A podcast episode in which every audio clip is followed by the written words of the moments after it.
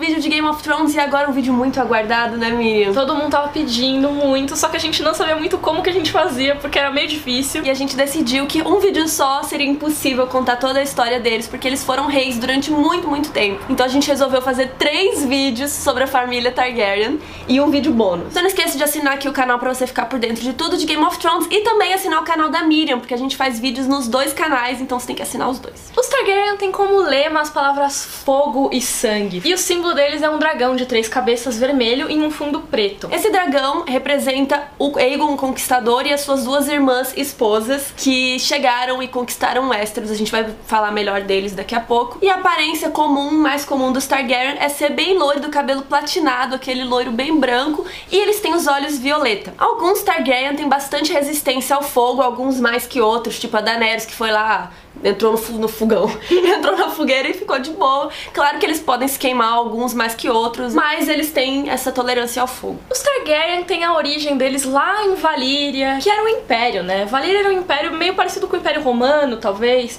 Eles dominavam muita coisa de Essos. É de lá que vem o aço valiriano, que é tão famoso em Game of Thrones. Valíria era muito rica e ela dominava várias cidades ali de Essos. E ela era tão rica que ela tinha um porto, uma cidadezinha lá em Westeros, que era Pedra do Dragão, que é muito difícil de falar, mas eu consegui. Vamos ver quantas vezes a gente vai errar a Pedra do Dragão É, nesse porque vídeo. Pedra do Dragão nessa família vai ser muito utilizado. E os Targaryen pertenciam às 40 famílias de senhores de dragões. Em Valíria tinha dragões e, e não eram só os Targaryen que tinham esse domínio. Na verdade, os Targaryen nem eram das famílias mais importantes É, lá. tipo, eles eram ninguém lá. Eles tinham, lógico, o poder dos dragões, etc, mas tinha famílias mais poderosas, vamos Mas dizer, todo na mundo Guerra lá tinha, né? de lá. Todo mundo lá tinha dragão. É, não todo mundo, mas assim, era É, algo várias comum. famílias, é, exato. E uma coisa que eles tinham que não é só dos Targaryen, eles gostavam de casar entre irmãos. Toda a galera que morava em Valyria casava entre irmãos pra manter a linhagem pura. Isso era normal. Em Westeros isso não é legal, não faça isso. Os Targaryen se tornaram importantes na história porque um dia uma menina chamada Daenerys a Sonhadora, que era Targaryen, ela teve um sonho de que Valíria ia se acabar em um cataclisma. E o pai dela deu ouvidos e eles decidiram sair de lá. É muito louco, sua filhinha, criança, fala assim, gente, isso aqui vai acabar, vai pegar fogo, vai todo mundo morrer, vamos embora. Aí o pai dela falou, beleza. E o pai dela juntou as esposas deles, porque eles também gostavam, além de casar entre irmãos, às vezes casar mais do que uma mulher, os escravos, os dragões, tipo, todo mundo que trabalhava pra ele. E foi pra Pedra do... Ó, Pedra do Dragão. Porque era em Westeros, era longe, e aí 12 anos depois, a profecia dela se realizou. Aconteceu um cataclisma, um bagulho muito louco. Alguns dizem que foram os vulcões que tem ali, que explodiram e matou todo mundo. E aí os Targaryen foram de uma das 40 famílias lá não muito importante, eles se tornaram os únicos A única. senhores de dragões do mundo conhecido. Mais ou menos uns 100 anos depois que os Targaryen estavam lá em Pedra do Dragão de boas, nasceram os irmãos, né, a Visenya, o Aegon e a Rhaenys, e os três lá casaram no poliamor Targaryen deles. Então, o Aegon, na verdade, tinha que casar só com a Visenya, que era a mais velha. Mas dizem que ele casou com a Visenya por obrigação e com a Rhaenys porque ele curtia transar É. com ela, ele gostava dela sexualmente. Cada 10 noites que ele passava com a Rhaenys, ele passava só uma com a Visenya. Eles não se envolviam muito nas políticas de Westeros, só que o Aegon já tava meio de olho ali. Ele mandou fazer aquela mesa com o mapa de Westeros, que é aquela que o Stannis transa com a Melisandre É. em cima numa época É, aquela mesa foi feita pelo Aegon. Porque é um mapa super detalhado de Westeros, então é ótimo pra você planejar estratégias, não sei o quê. Só que precisava de uma uma desculpa pra ele invadir. E essa desculpa veio muito rápido até. Quando o Durandon lá, que a gente falou no vídeo dos Baratheon, o Argilac Durandon, fez uma desfeita. O que, que aconteceu? Foi que o Argilac, um cara com um ótimo nome, resolveu que ele queria oferecer uma das suas filhas, ele queria criar uma aliança com o Aegon, porque ele tava com medo. Lembra do Harren, o negro que construiu o Harren Hall e tal? Ele tava dominando toda aquela região. E o Argilac ficou com medo, tipo, meu, ele vai tomar a região, eu vou ficar sem nada, eu vou me fuder. Então ele ofereceu a filha dele pro Aegon casar. Só que ele já tinha duas esposas. E junto com o casamento, o Argilac tinha oferecido de dote algumas terras lá. Que nem eram dele, eram do Então, Harry. aí o Aegon falou, meu, essas terras nem são suas, já tenho duas esposas, tô de boa. Se você quiser mesmo fazer uma aliança, você pode casar sua filha com o meu amigo, o melhor amigo, Oris Baratheon. Não se sabe muito bem, mas dizem que ele era um irmão bastardo do Aegon e eles eram best friends forever. Aí o Argilac ficou puto, falou, meu, eu quero casar com um cara foda, não com esse bastardo aí que ninguém sabe quem é, Baratheon, essa família que... pff, E a resposta do Argilac foi cortar fora as mãos do mensageiro que tinha ido oferecer essa proposta, mandar pro Aegon e falar: essas são as únicas mãos que você vai ter. Hã. Aí o Aegon ficou bem puto e reuniu um conselho e chamou uma galera, assim, pra ajudar ele a pensar e tal. E ficou sete dias, imagina que reunião chata, sete dias reunindo. E aí no último dia eles resolveram que o Aegon ia ser o rei dessa porra toda, sai da frente, que não tem mais lugar pra ninguém nessa merda. Aí ele mandou corvos pro reino inteiro, falando, cara, agora o rei é Aegon. Ele já tava planejando, só precisava de uma desculpinha e finalmente partiu pra invadir os sete reinos. Lembrando que nessa época, Westeros não tinha um rei que controlava os sete reinos. Cada reino tinha o seu rei ou alguém que controlava a região. E o Aegon queria ser o rei de tudo. Ele falou, não vai ter mais isso, eu vou mandar em tudo agora. E ele falou, quem aceitar vai continuar com seus títulos, com a sua casinha, com seu castelo, com seu reinadinho aí. Quem não aceitar vai morrer. E aí o Aegon Targaryen partiu pra conquista, pra guerra da conquista. Até eles separam os anos em Westeros por antes da conquista e depois da conquista. Então é muito importante. É tipo, antes de Cristo, AC, nesse caso, é antes da conquista. E ele partiu de lá com um exército muito pequeno. Tem gente que diz que eram só umas centenas de pessoas, tem gente que diz que eram umas 3 mil, mas não importa porque ele tinha três dragões e as irmãs dele que eram boas guerreiras também. É interessante porque a Vicênia era muito mais guerreira, ela gostava, ela tinha uma espada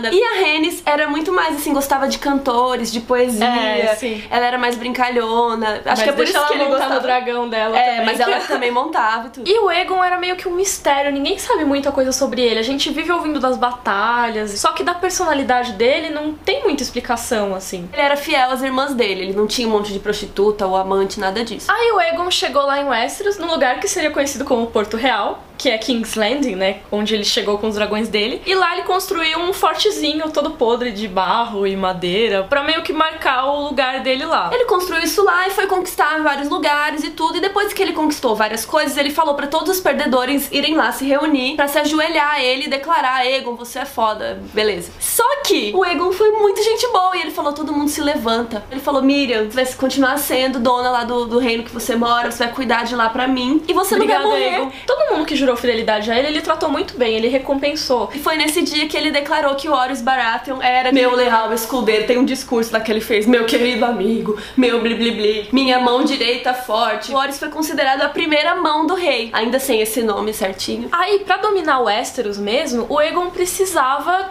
ter alguns costumes de Westeros. Um dos costumes que ele adotou foi ter um estandarte de batalha. Dragões Targaryen era um dragão de três cabeças, porque era ele e as irmãs. A Rhaenys e o Varys Baratheon, boa parte das tropas, eles foram pro sul, que faz mais sentido, né? Tinha mais galera no sul morando. Aí a Visenya foi pro norte e o Egon ficou ali perto, nas terras fluviais, por ali. Os três encontraram exércitos, foi difícil, não é porque eles tinham dragão que foi tudo muito fácil. Mas, claro que quando você tem um dragão tacando Ajuda fogo, bastante. E conforme ia tendo as batalhas, as pessoas se aproveitavam, né? Os oportunistas. Tipo, Ardilac, que era o cara lá das Terras da Tempestade. Ele foi lutar, as pessoas perceberam que o castelo dele tava vazio, uns piratas invadiram. Só que pro Harry, que morava lá em Harrenhal, foi muito pior, porque a galera meio que se rebelou contra ele. A gente conta essa história com mais detalhes no vídeo sobre os Greyjoy, porque o Harry era das Ilhas de Ferro, né? Ninguém ali respeitava muito ele, ele não era da região, ninguém gostava dele. Nessa construção do castelo gastou muito material, gastou muita coisa da região. As pessoas também, deve ter morrido um monte de gente nessa construção. Então os lords das terras fluviais começaram a se rebelar contra ele, ninguém gostava dele mesmo. O primeiro foi o Edmund Tully, que a gente falou no vídeo sobre a casa Tully, vai ficar linkado aqui também. E logo chegaram um monte de outros lords. porque É, tipo assim, foi o primeiro que falou e todo mundo, ah, eu também não. Juntaram os exércitos e foram pra Harrenhal, junto com o exército Targaryen, óbvio. Só que aí o que, o Harry fez? Se trancou em Harrenhal com toda a sua família, com os escravos, com todo mundo que tava lá. Aqui as paredes são muito loucas, ninguém vai invadir isso aqui. E o que, que aconteceu, Miriam? Mandou um mestre pra ir lá negociar. Se rende, que você vai ficar de boa Você ainda pode família. ficar lá nas Ilhas de Ferro. Sim, você pode ser o carinha lá, o protetor das Ilhas de Ferro, vai ficar tudo bem. E o que, que o Harry falou? Mas não. Não, a Minhas paredes são altas.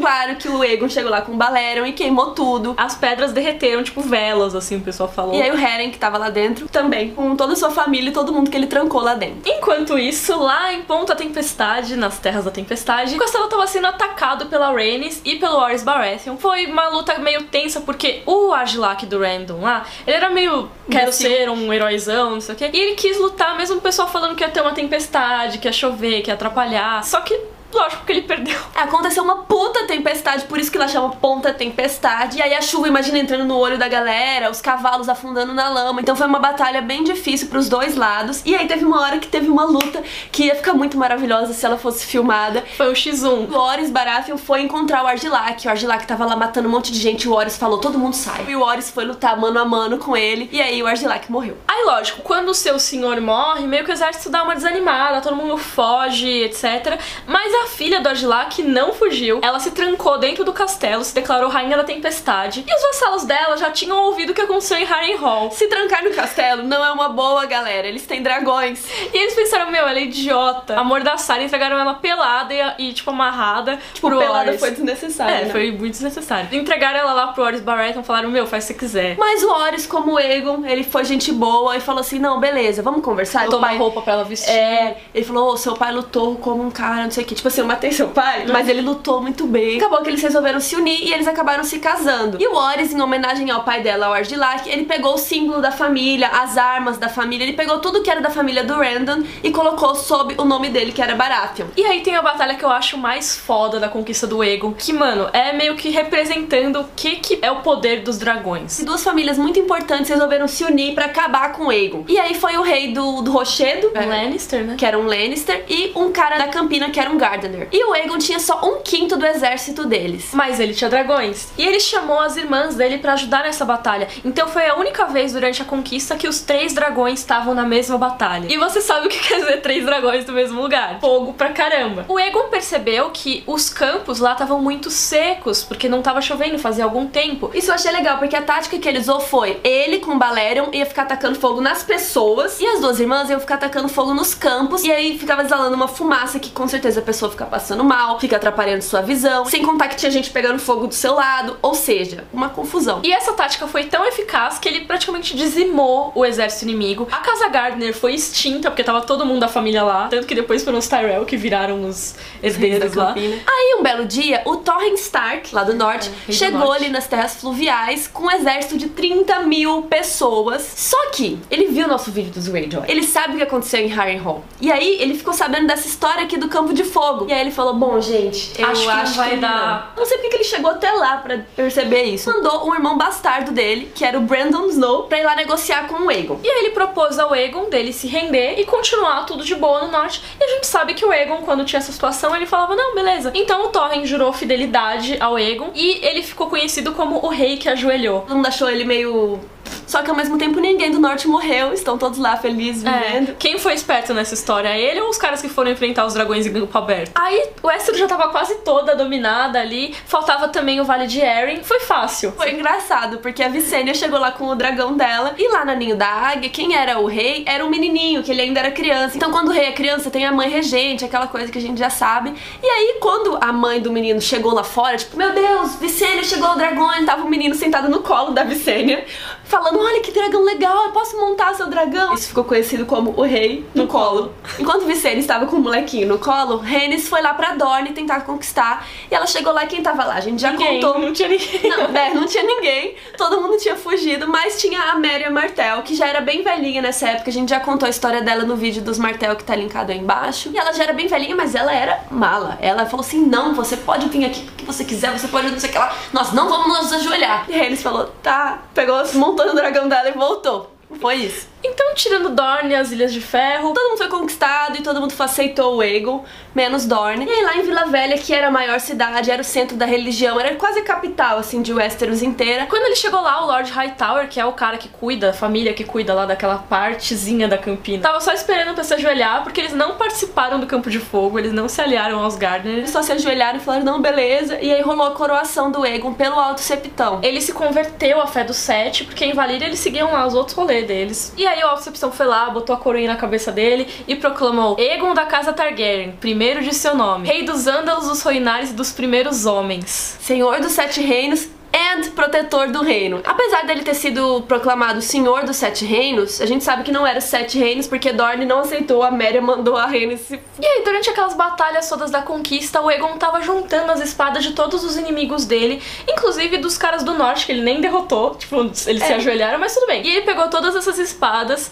foi lá o fogo do Balerion, derreteu e fez o trono dele. A maioria já tava derretida, é, né? Já, já tava um monte de coisa derretida. E aí todo mundo ficou achando que ele ia ficar ali em Vila Velha mesmo, porque ele já era meio que a capital, só que em vez disso ele preferiu criar uma nova cidade onde ele tinha pousado, chegado com as suas irmãs, que era o King's Landing, que em português ficou Porto Real. Resolveu criar uma cidadezinha lá que nem tinha nada direito, e ele criou Porto Real, que ao longo dos anos foi crescendo e virando uma potência. E o Egon destruiu finalmente aquele forte, que era tipo todo de barro, não é muito adequado para um rei, né? E começou a construir o que seria a Fortaleza Vermelha muito tempo depois. Uns 10 anos depois dessa coroação, eles finalmente falaram: gente, a gente conquistar Dorne, tá difícil isso aqui, vamos resolver isso. E a Rhaenys foi pra lá, coitada, e a gente já contou o que aconteceu com ela no vídeo dos, dos Martel. Rolou um monte de tretas, um monte de guerra, assista lá no vídeo, mas a Rhaenys morreu. E nesses anos que se sucederam, rolou a ira do dragão. O Egon muito puto, tacando fogo em tudo em Dorne, porque tinha matado a mulher da vida dele. E não resolveu nada, tipo, Dorne não se ajoelhou, nem eles conquistaram, então não deu em nada. Começaram a mandar um monte de mercenários de Dorne, porque os martelos são muito loucos. E eles mandaram os mercenários para tentar matar o Egon. E a Que era a esposa que sobrou dele, falou: Meu, ninguém vai matar você. Esses guardinhas seu aqui não vale nada. E aí foi nisso que ela teve a ideia de criar uma guarda real. O Egon topou, mas quem cuidou de toda essa criação da guarda real foi a Visenya. E o que é a guarda real? São sete cavaleiros normalmente, né? Agora meio que não precisa ser cavaleiro, mas na época eram sete cavaleiros. Representavam os sete reinos, vamos dizer assim. São sete caras muito fodões e leais. Aliás, ela pegou o juramento da Patrulha da Noite e adaptou para criar um juramento para eles. Aí, beleza, o Egon fez a conquista, mas no fim das contas ele não ficava tão assim, cuidando das coisas do reino. Era mais a Visenya, mais uma galera que ficava cuidando, não era um pequeno conselho ainda. Ele tinha umas pessoas que cuidavam das coisas para ele, junto com a Visenya, por exemplo, a construção da Fortaleza Vermelha, ele deixou na mão da Visenya e ele ficava lá em Pedra do Dragão e ela ficava lá em Porto Real. E ele morreu com 64 anos, tava, teve um derrame, sei lá. Tava velho. É. Resumindo, ele foi um bom rei, as pessoas gostavam muito dele. Todo esse tempo depois da conquista, até a morte dele, ele passou visitando os reinos, ele dormia na casa das pessoas, as pessoas ficavam honradas. E o Aegon deixou dois filhos, o Ennis, que era filho da Rhaenys, e o Maegor, que era filho da Visenya, era mais novo. Então o herdeiro era o Ennis. E aí ele virou rei Ennis primeiro. O Ennis ele era uma criança mais fraca, etc. E quando ele foi coroado, ele tinha uma fraqueza de cabeça também. Ele mudava de ideia toda hora. E isso para você ser um rei, cara, não dá. Você tem que pensar antes de tomar a decisão, mas quando você toma, você não pode ficar voltando atrás. E perceber esse sinal de fraqueza, a galera começou a se rebelar. O Aegon chegou lá com os dragões e com as irmãs e todo mundo respeitou aquilo. Mas quando passou pro filho dele, a galera já não respeitava mais. E em Valyria era ok você casar seus irmãos e irmãs, não sei o quê. E o Ennis, ele até adiou um pouco essa coisa porque ele não casou com uma irmã. Ele casou com a prima dele, que era uma Velaryon. A família Velaryon é, é tipo meio valeriana também, é bem parecida com os Targaryen. Mas o problema foi casar tio e sobrinha nesse caso. Porque ele queria casar o Maegor, que era irmão dele, com a filha dele, a Rhaena, ou seja, queria casar tio e sobrinha. Uh. A família então ficou, ah, isso aqui não. não o Alto Septão ficou revoltado e aí no fim o Maegor acabou casando com a sobrinha do próprio Alto Septão, que era uma Hightower. Mas aí o Maegor não tava tendo muito filho. O Aenys já tinha um monte de filho e o Maegor não tinha. E aí ele casou em segredo, chocou todo mundo porque ele já tinha duas esposas, não pode. E o que causou revolta dos religiosos foi quando o Aenys resolveu então casar a sua filha com o seu próprio filho, ou seja, irmãos. A Rena com o Aegon. Aegon é o outro Aegon já, filho. Eles gostavam de fazer isso, de nomear o, o filho com o nome do rei é. que Pra que, deixar fácil, né? É. Pra quem vai fazer vídeo de Game of Thrones. Enfim, os nomes são bem repetitivos, mas enfim, era a Reina e o Aegon, e ele falou: vamos casar vocês dois. A Fé ficou chocada. E nessa época já tinha a Fé militante, que eram os soldados lá, que, que mostrou agora na quinta temporada de Game of Thrones, a galera. E foi uma briga muito grande. Desde o reinado do Aenys, eles começaram a infernizar os Targaryen. Com essa perseguição da Fé militante, o Aenys achou melhor se refugiar com a sua família. E ele morreu até jovem, ele tinha uns 35, 36 anos. E ele era, ele era um cara muito frágil, então, tipo, ele ficou sabendo de coisas que aconteceram daí ele ficava mal três dias e aí ele morreu muito novo. Depois que o Enes morreu, o certo seria que o primogênito dele, o Egon, pudesse ser rei. Só que a Visenya queria que um filho dela tivesse no poder, porque o Aenys era filho da Rhaenys. Ela queria que o Maegor fosse rei. E aí ela trouxe o Maegor, que tava lá nas Cidades Livres, ela trouxe ele e falou, não, agora ele é rei. Ninguém achou isso muito certo, inclusive teve um grande mestre que foi lá, tipo, meu, não é você que é o rei, é o Aegon. E aí esse mestre perdeu a cabeça e aí todo mundo falou, não, então deixa ele ser rei. E já era um sinal do nome que ele ia receber, que era Maegor o Cruel. Uma coisa interessante sobre o Maegor é que ele nunca conseguiu ter filhos, ele casou com um monte de gente nessa tentativa e ele achava que as mulheres que eram um problema. Inclusive ele casou com três mulheres que tinham a fertilidade comprovada. Que já eram viúvas, né? É, tipo, essa mulher já viúva, já teve filho, então, tipo, vai, vai rolar um filho daqui. Inclusive, uma delas foi a A sobrinha lá que ele não podia casar. a reina. O marido dela já tinha morrido e aí ele finalmente conseguiu casar com ela e nenhuma delas teve filhos. Uma delas teve, mas o bebê nasceu todo retorcido e as histórias contam que tinha rabo e tinha asas. A única coisa boa que o Maegor fez foi terminar de construir a Fortaleza Vermelha, que estava em construção desde a época do Egon Conquistador lá. O Maegor foi o responsável por criar, tipo assim, a fortaleza já tava quase pronta, aí ele resolveu trazer um monte de gente pra construir passagens secretas. E aí ele chamou de um monte de pedreiro e escultores e tal. E aí essa galera construiu isso por, durante anos, e aí quando isso ficou pronto, ele deu uma festa pra essas pessoas que construíram. Falou, tipo nossa, assim, que legais vocês, Vocês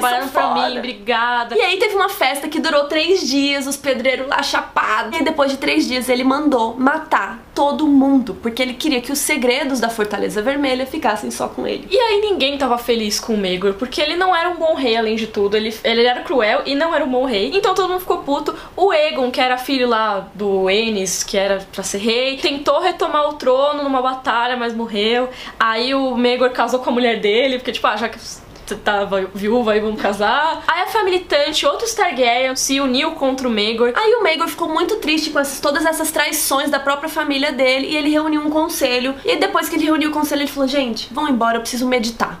E ficou sozinho lá no trono de ferro, pensando na vida. Até que no outro dia, Tava ele morto lá, em cima do trono. sangrando. E aí ninguém sabe muito bem o que aconteceu. Uma das hipóteses que eu gosto também, que um dos pedreiros pode ter matado ele, alguém sobreviveu daquele massacre que ele fez depois da Fortaleza Vermelha, e aí chegou um cara lá e se vingou pelas passagens secretas, algo assim. O lance é que ele não morreu naturalmente, ele foi assassinado, isso é certo, mas não se sabe por quem nem como. Pode ter sido suicídio também, né? Ele pode tipo, ter cortado os pulsos nas lâminas lá. É, e dizem que ele foi o pior rei que o Westeros já teve. Eu, eu concordo, porque Joffrey não teve muito tempo, É. né, pra fazer isso. Ai, mas acho que tem reis piores. Tem. E a gente vai ver isso no próximo vídeo. É, no é o próximo vídeo sobre vídeo. os reis Targaryen. Sim, a gente vai falar todos os reis até chegar na família da Daenerys. Então sigam os dois canais, segue aqui o canal da Carol, vai conhecer meu canal também, porque a gente divide os vídeos de Game of Thrones. E aqui na descrição tem os links pra todos os vídeos que a gente citou e pra outros mais. Então espero que vocês tenham gostado e até a próxima. Tchau. Tchau! Oiê, tudo bom? Eu sou a Mikamica com três N's no final e hoje eu tô aqui com a Carol pra falar de Game of Thrones. Esse é o segundo vídeo que a gente tá fazendo sobre a casa Targaryen. O primeiro foi lá no canal da Carol, então vai conhecer. E dessa vez a gente vai falar sobre os reis Targaryen e a dança dos dragões, que foi tipo, a maior guerra civil. Maior treta é. Targaryen. Todos os links que a gente falar e o link do primeiro vídeo Targaryen tá aqui na descrição. E é interessante também falar que os Targaryen, e não só os Targaryen, mas todo mundo da família Game of Thrones, gosta de repetir os nomes. Então, se você vai ter um filho, você vai chamar o nome do seu avô. Aí você vai chamar o nome daquele rei que era muito foda. Então, os nomes são muito repetidos, então pode ser um pouco confuso, mas a gente vai fazer o melhor pra não confundir vocês. Vamos começar de onde a gente parou lá no último vídeo, quando o rei Maegor o Cruel morreu. Ele foi sucedido pelo Jaehaerys I, que era sobrinho dele. O reinado dele foi tipo um dos melhores da história de Westeros. Pra compensar o Maegor o Cruel, ele foi bom. Ele ficou conhecido como Jaehaerys o Conciliador e Jaehaerys o Bom, porque ele conseguiu resolver muitos conflitos que tinham Westeros na época. E ele também foi conhecido como Jaehaerys o Velho, o Rei Velho, porque ele governou por 55 anos, tipo, é muito O tempo. que era raro. Ele se casou com a sua irmã, que chamava Alisane, e ele e ela juntos conseguiram fazer muitas coisas boas por Westeros. A principal delas foi ter finalmente a paz com a fé militante, com os religiosos que ficavam tretando porque eles casavam entre irmãos, porque eles tinham muitas esposas, por todos os motivos que você imaginar. Só pra deixar claro, a fé do Sete é a religião e a fé militante são seguidores dessa religião que ficam pegando em armas e entram em guerras e tal. Então o que acabou não foi a fé do Sete, foi a fé militante, foi as guerras e as tretas. E eles prometeram abandonar as armas em troca do rei de Westeros sempre proteger a fé do Sete. Ou seja, vai sempre ser a religião oficial, vamos dizer É, eles assim. fizeram uma parceria. Uma coisa que é muito creditada à rainha Alysanne é banir o direito a primeira noite. O casal lá ia casar, aí o Lorde vinha, um cara que não tem nada a ver, e ele ia dormir com a mulher primeiro, antes do cara que casou com ela. Eles criaram um código de leis unificado de Westeros. Dorne ainda não tava nesse código de leis, beleza? Mas assim, como Westeros eram vários reinos separados, cada um tinha suas leis, seus esquemas. E eles finalmente pegaram e juntaram as leis de Westeros. Isso era uma coisa que o Aegon o Conquistador devia ter feito, mas até agora ninguém tinha pensado nisso, e o Jaehaerys que foi o primeiro que fez. Outra coisa que também devia ter sido feita foi a Estrada do Rei, e não só essa estrada, mas eles construíram várias estradas em Westeros, que isso era bom para unificar os reinos, para todo mundo poder se comunicar, poder... Comércio, Comércio. Né? E eles foram visitar a muralha, foram lá conhecer a Patrulha da Noite, e eles foram meio que os reis que deram mais atenção pra Patrulha da Noite. O Jaehaerys e a Alysanne tiveram 13 filhos. O filho mais velho dele se chamava Aemon, e como ele era o filho mais velho, ele era o herdeiro. Só que ele morreu. Então, teoricamente, o herdeiro agora não seria mais o Aemon, e sim o filho do Aemon. Só que o Aemon não tinha filho homem. Ele tinha filha. Ele tinha uma filha que chamava Rhaenys. O Jaehaerys teve que escolher. Ou o herdeiro vai ser a Rhaenys, que é uma menina, filha do cara que era pra ser, ou ele escolheu o outro filho dele. E aí ele ficou na dúvida, o que que eu faço? E ele acabou escolhendo o filho homem, o Balon, porque era homem. A Alysanne ficou puta, né? Porque se ele não precisava de uma mulher no trono, por que, que ia precisar da mulher dele ajudando a governar do lado? Aí eles se separaram por dois anos, mas depois voltou, ficou tudo bem. Pra piorar toda essa treta, o Balon morreu também. O cara que ia ser o herdeiro. É, o cara que ia ser o outro filho dele pegou e morreu. Gente, quem vai ser o herdeiro dessa merda agora? Aí ele pegou e resolveu chamar um conselho. Eu sei que veio gente da porra toda, todo mundo dos Sete Reinos foi lá pra gente pensar quando que ia ser o herdeiro, não sei o que. E tinha duas opções. Uma era o filho da Que era a mulher que não foi aceita, e outra era o filho do Balon, o cara que acabou de morrer. Ou seja, um era da linhagem certa, só que pela mulher, e um era da linhagem errada, mas era homem. E no fim das contas, quem foi escolhido foi o Viserys. E isso meio que comprovou, abriu um precedente de que a linhagem masculina prevalece sobre a linhagem feminina. Ou seja, se você tiver filha mulher, tudo que vier da parte da mulher não valeu mais nada. Isso se tornaria muito importante na Dança dos Dragões, então dá pra dizer que esse foi, tipo, a primeira sementinha da Dança dos Dragões que brotou no reinado do Jaehaerys. Outra coisa foi que a dama de companhia do Jaehaerys, quando ele já tava bem velhinho, era uma tal de Alicent Hightower, virou uma das pessoas mais importantes de Westeros na época da Dança dos Dragões também. E aí chegamos no Viserys primeiro, que não é o Viserys irmão da Daenerys. Ai, quantos nomes, quantas coisas. E aí o Viserys era um governante muito bom, ele cuidava das coisas direitinho e ele teve uma filha que chamava Rhaenyra. E como ele não tinha filhos homens, ele decidiu que a Rhaenyra ia ser a herdeira dele. E aí ele fez Mesmo uma declaração. ele tendo sido escolhido por um conselho que, tipo... Exato. Apesar de tudo isso, ele escolheu que a menina ia ser herdeira e ele fez uma declaração. E o Viserys tinha um irmão mais novo que chamava Daemon Targaryen. Por sinal, na história Targaryen, todo mundo que chama Daemon Não é do bem. sempre tem os traidores chamados Daemon. Mas enfim, tinha esse Daemon Targaryen. Ó o spoiler. Era um cara meio esquentadinho. Ele não ficou muito feliz que a sobrinha dele foi considerada herdeira, porque ele queria o poder. É que se o Viserys não tivesse filho homem, quem seria o herdeiro seria ele, seria o Daemon. E aí, beleza, tava decidido que a Rhaenyra ia ser herdeira, todo mundo, ah, já que o rei decidiu, tudo bem, não precisa de conselho, não precisa de nada. Só que aí o Viserys, que já tava viúvo, decidiu casar com a Alicent Hightower, que como eu falei antes, era a dama de companhia, ficava cuidando do avô dele lá, o rei velho. Aí, ela teve um filho. Homem. Ei, ou não, ah. Assim, quando casou, não teve problema. A Renira, que já era um pouco mais velha, viu e falou: Ah, legal meu pai casar, não tem problema, eu já sou herdeira mesmo. Só que aí teve filho homem e o que que acontece? Enquanto o próprio Viserys ainda tava vivo, os pessoal começou a meio ficar se dividindo em duas facções. Uma que apoiava a rainha Alicent, tinha um filho homem chamado Egon, e eles ficaram conhecidos como Verdes. E uma facção que apoiava a Renira, que era a herdeira, tudo mais era mulher, e essa facção era chamada de Os Negros. Tudo isso porque um dia teve um torneio e a Renira tava de negro e a Alicent tava de verde, e aí eles resolveram dividir por essas cores. Eu acho que o mais interessante sobre isso é que o cara nem tinha morrido ainda. E já É. tava todo mundo tretando. No dia desse torneio aí dos verdes e negros, o tio Daemon, irmão do Viserys, voltou. Ele tava lá no Mar Estreito fazendo um monte de treta, mas resumidamente ele voltou e falou: Não, Viserys, irmãozinho. Te amo, cara, te apoio. Só que não se sabe o que aconteceu, que o tio Daemon foi embora. Ele vazou de novo. Dizem que ele foi pego na cama com a Rhaenyra, a sobrinha dele. E o Viserys não curtiu. E aí lembra que teve aquele grande conselho pra escolher quem seria herdeira do Jaehaerys e aí o pai dela tinha ganhado, blá blá blá. Ela casou com um cara que perdeu esse grande conselho, que era o Lenor Velaryon lá. Que era da linhagem feminina. E o Viserys achou isso ótimo, porque aí meio que juntou as duas linhagens, então tudo bem, ninguém vai se rebelar nada. Mal sabia isso. Só que o Lenor, ele era meio gay. É que nos livros nunca fala, tipo, ah, o cara era gay. O cara gostava, tinha vários amigos homens, o cara ficava muito tempo com os amigos homens, ele não gostava de transar com ela, esse tipo de coisa. Então, provavelmente o cara era gay. Como ele era gay, eles não transavam e aí não deu herdeiros. Só que ela resolveu isso sozinha. Nessa mesma época que a Rhaenyra casou com o Lenor Velaryon, que não curtia muito ela, ela começou a andar e curtir muito um cara que chamava Harwin Strong, que tava sempre com ela, e ele tinha cabelos escuros e o nariz mais largo. E ela teve três filhinhos de cabelo escuro e nariz mais largo. Sendo que ela era Targaryen do cabelo branco. E o marido dela também. Também. Tipo, ele era Velaryon, mas ele tinha sangue Targaryen.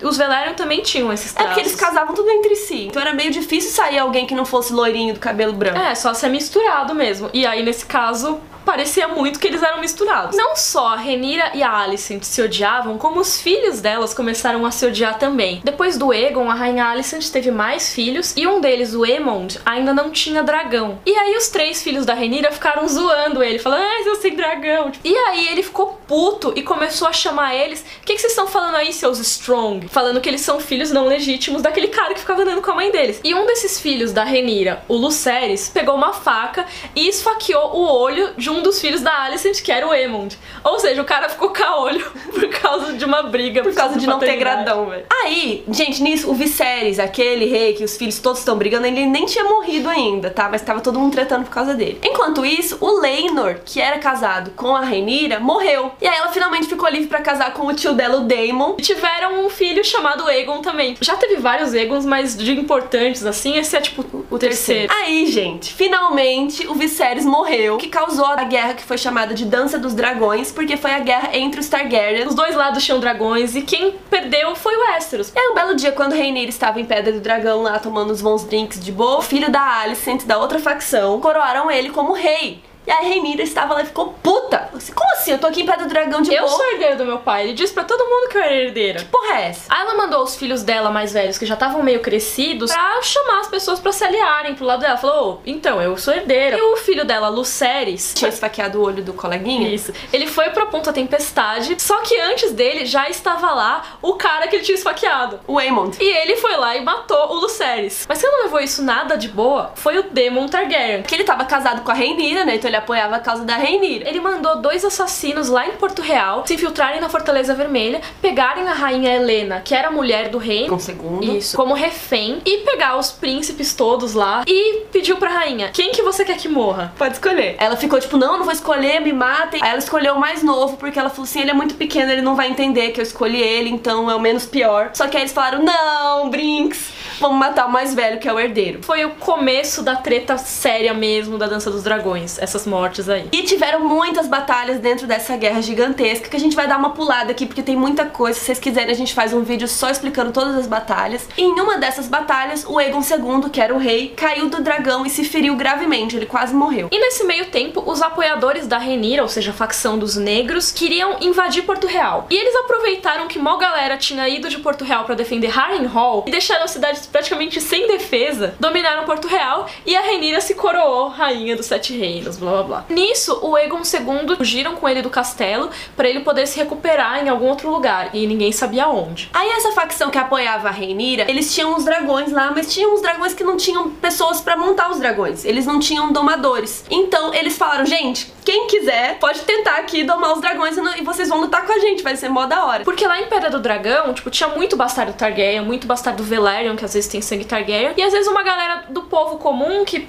podia ter um sangue diluído lá Targaryen. Os bastardinhos, né? É. E muita gente tentou, muita gente morreu, Óbvio. mas alguns conseguiram. Quatro pessoas conseguiram domar dragões. De seis, né, dragões que tinham. É, e essas pessoas se aliaram, teve uns que depois traíram a galera. Depois a gente conta um dia. O lance a Rainira ficou lá, ficou coroada, ficou de boa. Só que como teve muita guerra, os impostos estavam altos, tinha muita confusão. Então o povo não tava muito feliz e começaram a chamar ela de Maegor com peitos. Maegor é aquele que era o cruel, só pra você lembrar. E aí, todo mundo passando fome, aquela coisa que a gente viu em Game of Thrones já Sempre que tem acontecer. guerra, né? É. E aí apareceu um cara que ninguém sabe se ele era septão, o que, que ele era, mas ele se chamava de pastor. E ele começou a liderar os pobres e falar que o problema, na verdade, eram os dragões. Os dragões estavam causando toda essa treta. Ele falou que a solução para os problemas do povo seria se os dragões fossem exterminados. E o povo ouviu. Foram lá no fosso dos dragões, que era onde os dragões ficavam, e foram tentar matar os dragões. E eles conseguiram até matar alguns dragões. Claro que muita gente morreu nessa bagunça. Um filho da Renira, ele tentou até montar no dragão da Renira para salvar o dragão dele que tava preso lá. E aí ele não conseguiu, porque o dragão não deixou ele subir. Morreram cinco dragões. Tinha 20, 25% dos dragões morreram. Aí com essa confusão toda do povo se rebelando, a Renira resolveu fugir. Só que ela tava tão pobre, tão na merda, que ela teve que vender a coroa dela para conseguir uma passagem, para conseguir dar um jeito de fugir. E pra onde ela foi? Pra Pedra do Dragão, que era a casa dela, né? E quem tava lá? O Egon.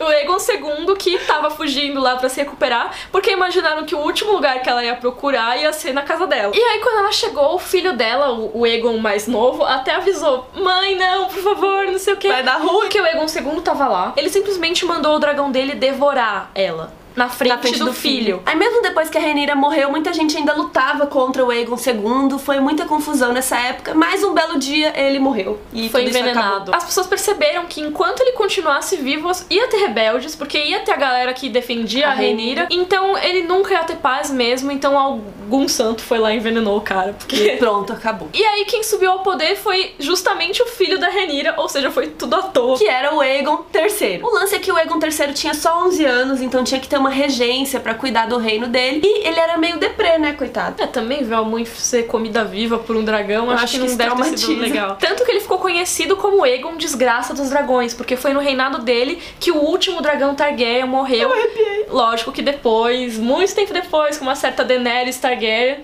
os dragões voltaram. Sobre o reinado do Aegon III não tem nada de muito especial. E aí, em seguida dele veio o Daeron I, o jovem dragão. E ele a gente já comentou no vídeo sobre a história da família Martell, porque ele foi o cara que, não, vou conquistar Dorne, e ele conseguiu, só que ele botou os Tyrell pra dominar Dorne, e aí os Martell assassinaram ele. Como a gente já contou, a gente vai dar uma pulada aqui na vida dele. Porque são vários irmãos que vão dominar, assim, tem muitos reis, mas todos eles são mais ou menos na mesma época, então fica um pouco confuso também. Quem entra no lugar do Daron é o Baelor, Ou que era abençoado. irmão dele. Esse Baelor é o cara que construiu o septo de Baelor. Ele era todo religioso. Ele casou com uma irmã dele que chamava Dana, mas ele não quis consumar. E ela ficou brava, ela falou: Meu, como assim? Você não Consuma aqui, casamento?" Começou a usar branco todos os dias pra meio que dizer assim: Vou usar branco até consumar esse casamento, pra envergonhar ele. Só que ele falou: Ai, mas você fica bonita de branco, fica mais pura, tudo, então eu acho que vou deixar Ele teve a brilhante ideia de vou sair andando de Porto Real até Dorne. descalço e vestido tipo de saco de batata, sabe? Aquela roupa toda assim. Mas enfim, ele foi andando até Dorne, negociou um acordo de paz com Dorne, conseguiu. Mas não precisava ter ido a pé. Na ida, quando ele ainda não tinha feito o acordo com o Martel, ele passou por onde o primo dele, Aemon, o Cavaleiro do Dragão, tava preso. Na volta, os Martel já tinham mandado os caras, ô, solta aí o primo do cara, a gente acabou de fazer um acordo de paz. E aí o Aemon tava lá, preso numa gaiola, pelado. E aí quando o Belor chegou lá pra dizer, ô, solta meu primo, os Martel mandaram, eles falaram, tá bom, tô aqui a chave da gaiola. E tipo, botaram a gaiola em cima de um poço cheio de serpentes. E aí, o que, que ele fez? Foi lá. Vou lá. E ele passou pelas serpentes. Alguns falam que as serpentes abaixaram a cabeça e tal, mas é mó mentira. Com certeza ele foi muito picado. E o Aemon Tanto que- tinha falado pra ele, pra ele buscar ajuda, tipo, só que ele não, os deuses vão me ajudar, de Eu boa. sou foda. Tanto foi picado que na volta quem carregou ele pra sair foi o Aemon, o prisioneiro, pelado, porque não deram roupa pra ele. E aí o Baelor pode ser muito querido por algumas pessoas, mas não por mim nem por você, provavelmente. Era babaca. Porque ele pegou e falou assim: gente, já que eu não consumi o casamento aqui com a Dana, vamos anular esse casamento? Aí todo mundo, tipo, ah, sei lá, vamos. Convenceu o Septão e anulou o casamento. Podia, sei lá, casar as irmãs dele com outras pessoas, etc. Mas não, ele decidiu aprisionar as três irmãs que ele tinha. Para quê? Mantê-las longe da luxúria dos homens. Para mantê-las puras. Querido, não tranque as pessoas para mantê-las puras, isso tá muito errado. Ele deu isenção de impostos pros senhores que fizessem mais ou menos isso com as suas filhas. Em vez de deixar a filha casar com o cara, põe um cinto de castidade nela, que aí eu vou diminuir seus impostos. E aí muita gente fez isso. Entre outras coisas que foram boas ou ruins do Baylor. Ele construiu o Grande Septo, beleza. Ok, Que gastou é o- dinheiro, mas. A igreja, beleza. a grande igreja da fé do sete. Ele proibiu a prostituição. Ele fez um nobre lavar o pé de um leproso e aí ele ficou puto. tipo, todos os nobres ficaram putos com ele. Ele ficou seis meses rezando para que um ovo de dragão explodisse e nascesse um dragão, e ele conseguiu, só que não. Não Ele ficou se rezando e não deu certo, não. Ele tentou substituir os corvos que são usados pra mandar mensagens em Westeros por pombinhas brancas, porque ele achava que era mais bonitinho do que os corvos tenebrosos. Só que não rolou. E ele pretendia unificar a religião em toda Westeros. Ele queria que todo mundo seguisse a fé do Sete, inclusive o Norte, que ainda seguiam os deuses antigos, que tem vídeos, e inclusive as Ilhas de Ferro também, mas ele não conseguiu. E um dia ele jejuou, jejuou, jejuou tanto que ele morreu. Tem gente que diz que ele pode ter sido envenenado pelo Viserys, que era o tio dele e era a mão do rei para ele e pro Deron também. Dizem que ele era um bom mão do rei, que, tipo, enquanto um tava guerreando e outro tava jejuando, era o Viserys que governava mesmo. Não sei se foi isso que aconteceu, se ele foi envenenado, Eu o acho fato que é ele ele jejuou de. Jejuou. Eu acho que ele morreu de fome mesmo. E aí o Viserys II, que era essa mão, finalmente tomou o poder e virou rei. Assim como ele era uma ótima mão, ele foi um, Bom, rei, é. nada de interessante aqui pra contar. Então pulamos para o Aegon o IV, o indigno. Que era filho do Viserys. Ele era um cara que ele queria prazeres na vida dele, tipo, basicamente. Comer e transar. Queria que as pessoas ficassem puxando o saco dele. E ele realmente recompensava as pessoas por puxar saco. Ele dava terras, ele tirava a terra de um pra dar pro outro, nem ligando pro reino. E ele era tão putanheiro que ele dizia, né, que ele já tinha transado com mais de 900 mulheres, mas só amou nove. E a esposa dele não tava incluída nesse processo. nessa lista. E é lógico que tendo tanta mulher assim, ele teve um monte de bastardo, mas só 12 foram reconhecidos. E um desses bastardos foi com a Dana. Lembra da mulher do Balon que usava branco e não transou, e ficou presa no negócio? Enquanto ela tava presa lá, o Aegon IV foi lá, transou com ela e teve um bastardo com ela. Só que ela não tinha contado pra ninguém quem era o pai. Ela teve um filho misterioso lá. Do cabelo branco. O nome desse moleque era Demon Waters. Waters porque ele era bastardo dali da região. Isso. Quem quiser saber mais sobre bastardos, inclusive, eu fiz um vídeo sobre bastardos, vou deixar o link aqui na descrição. Demon Waters ficou sem ser reconhecido até os 12 anos de idade. Quando ele foi muito bem lá, não sei quem, alguma coisa, e foi nomeado cavaleiro pelo próprio rei Aegon o Indigno. E o Aegon foi lá e nesse momento ele já reconheceu ele como filho. Falou: "Ah, você que é cavaleiro? É o meu filho, é o cavaleiro mais jovem já nomeado, não sei o quê". E aí deu pra ele a espada Blackfire, que é a espada dos reis Targaryen. Que veio lá do Aegon o Conquistador. É, essa espada tradicionalmente ia de rei em rei Targaryen. Você não pode dar pro seu bastardo a espada mais foda dos todos os tempos. A irmã dele chamava Neres e ela era super frágil, tá? Ela queria ser septã, ela não queria casar, mas é óbvio que não deixaram, porque a família Targaryen tem que casar e transar os irmãos, aquela putaria toda. E ela teve um filho chamado Daeron, ela quase morreu no parto. E se a gente só vivesse como irmão e irmã? É, já te dei um herdeiro, Tipo, tipo, de boa. não quero mais transar com você. E aí ele falou, mas gente, a gente já tá vivendo como irmão e irmã. Tipo Targaryen, né? Viver como irmã e irmã é isso, gente. É isso, é transar também, faz parte. E aí, quando esse herdeiro dele cresceu, né, o Daron, ele começou a questionar muitas das decisões do pai. E faz sentido ele questionar, porque eram todas decisões babacas. Porque o pai dele era idiota. Por exemplo, eles tinham conseguido paz com Dorne, mas o Aegon IV vivia querendo invadir Dorne. E o Daron, como parte do acordo de paz lá, ele tinha casado com uma dornesa.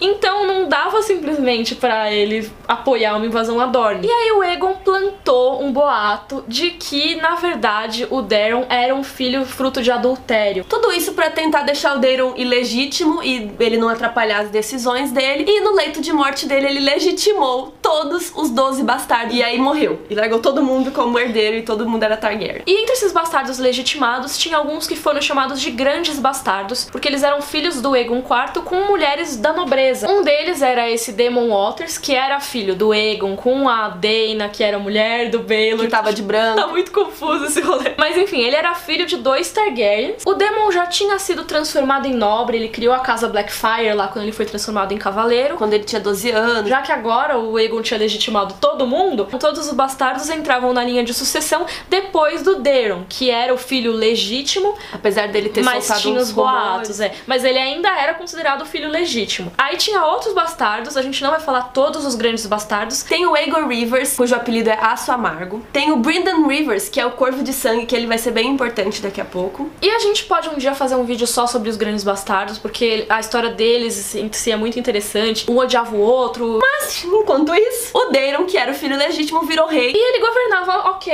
ele ficou conhecido como Daeron o Bom. Porque também depois daquele pai dele bosta, É, né? qualquer coisa ia ser boa, né? O maior feito dele foi finalmente trazer Dorne pros Sete Reinos. Porque ele já tinha casado com uma Martel pra fazer o acordo de paz lá que o Baelor abençoado arranjou. Mas eles ainda não tinham entrado pro reinado. Então tudo ficou na paz, mas os nobres de Westeros não eram muito fãs dos dorneses, porque eles tinham os hábitos diferentes e eles ficaram em guerra muito tempo, né? Então quando finalmente ficou tudo bem. Os lords falaram, hum, Mas a gente não curte esses caras, não. não gostei. O que causou a primeira rebelião Blackfire. Esses lords que ficavam infelizes com Dorne, com os dorneses, acabavam indo pentelhar, ficar falando mimimi no ouvido do Demon Blackfire, que era aquele bastardo que ganhou a espada. E muita gente até considerava, meu, se ele ganhou a espada, quer dizer que o rei considerava ele o herdeiro de verdade. Por que será que ele daria a espada que pertencia aos reis Targaryen a alguém que ele não queria que fosse herdeiro? E enquanto isso, o meio-irmão bastardo do Demon Blackfire, Aço Amargo, ficava também pilhando ele, pilhando ele, até que alguns anos depois de que o Daemon tinha sido coroado, teve essa primeira rebelião Blackfire. Aço Amargo coroou o irmão dele lá como rei de Westeros, então Demon Blackfire, ele é o rei legítimo, vamos lá. Mas o Brandon Rivers, que era o corvo de sangue, ele apoiava os Targaryen. Inclusive, ele matou o Daemon e os filhos dele. Mas os Blackfire não estavam totalmente extintos, eles se exilaram lá nas Cidades Livres e o Aço Amargo também se exilou lá e ele criou a Companhia Dourada, que era uma companhia de mercenários que ficou conhecida por sempre apoiar os Blackfire em todas as rebeliões dele. E aí pulamos pro rei Eris I, que era um dos filhos do Daeron, mas ele não era o primeiro filho, porque todo mundo foi morrendo nessa putaria toda. E ele, na verdade, esse rei, ele não gostava muito de governar. Ele deixava mais ou menos tudo pro mão do rei fazer, que era o Corvo de Sangue, esse bastardo aí Brandon do Aegon. Rivers. É. Ele fazia praticamente tudo. Teve duas rebeliões Blackfire nesse reinado dele. E foi meio que o Brandon Rivers que cuidou de tudo. Tipo, ninguém ligou muito. Uma coisa interessante é que ele não teve filhos, então o reinado passou pro irmão caçula dele, o Maker. E ele era um puta comandante, ele era um bom comandante de guerra, só que foi um reinado meio pacífico, o que é bizarro, porque, tipo, o cara que era um bom comandante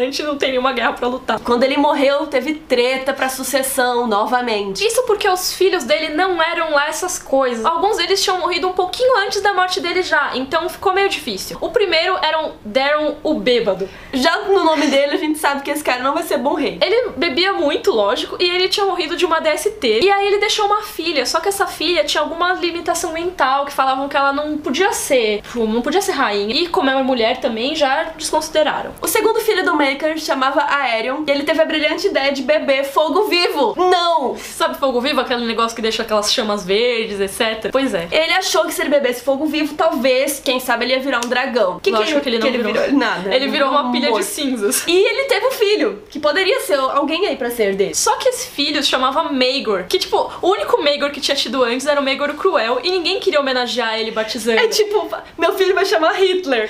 Não, não faça isso. Não é boa opção, não vamos considerar. E o terceiro filho dele a gente conhece, porque ele apareceu na série. Ele é o Mestre Aemon, o Oh, velhinho. velhinho. Só que ele já era mestre e ele também não queria muito. E aí o quarto filho, que foi o que virou o rei, foi o Egon. Mais Mais um. um Egon. Era o quinto Egon, o Egon o quinto. Pra quem leu O Cavaleiro dos Sete Reinos, que é uma outra história do George R. R. Martin, tem o cavaleiro que é o Sir Duncan, o Alto, e o escudeiro dele, que é o Egg, que é um menino que, tipo, se passa por plebeu, mas na verdade é o que viraria o Egon V. Ele é o Targaryenzinho mais novo, e nin- como ninguém achava que ele ia ser nada, quarto filho de um quarto filho, deixaram ele fazer o que ele queria, ele ficou lá perambulando pelo reino, convivendo com os pobres. O apelido dele era Egg, porque é Aegon Egg. No livro é bizarro, porque eles traduziram como ovo. Tanto que o Mestre Aemon, quando ele tá morrendo, ele fala Egg, Egg. Ele tá Ai, lembrando do nossa, irmão eu dele. choro tanto disso que, tipo, a última fala dele, tipo, Egg, eu sonhei que eu era velho.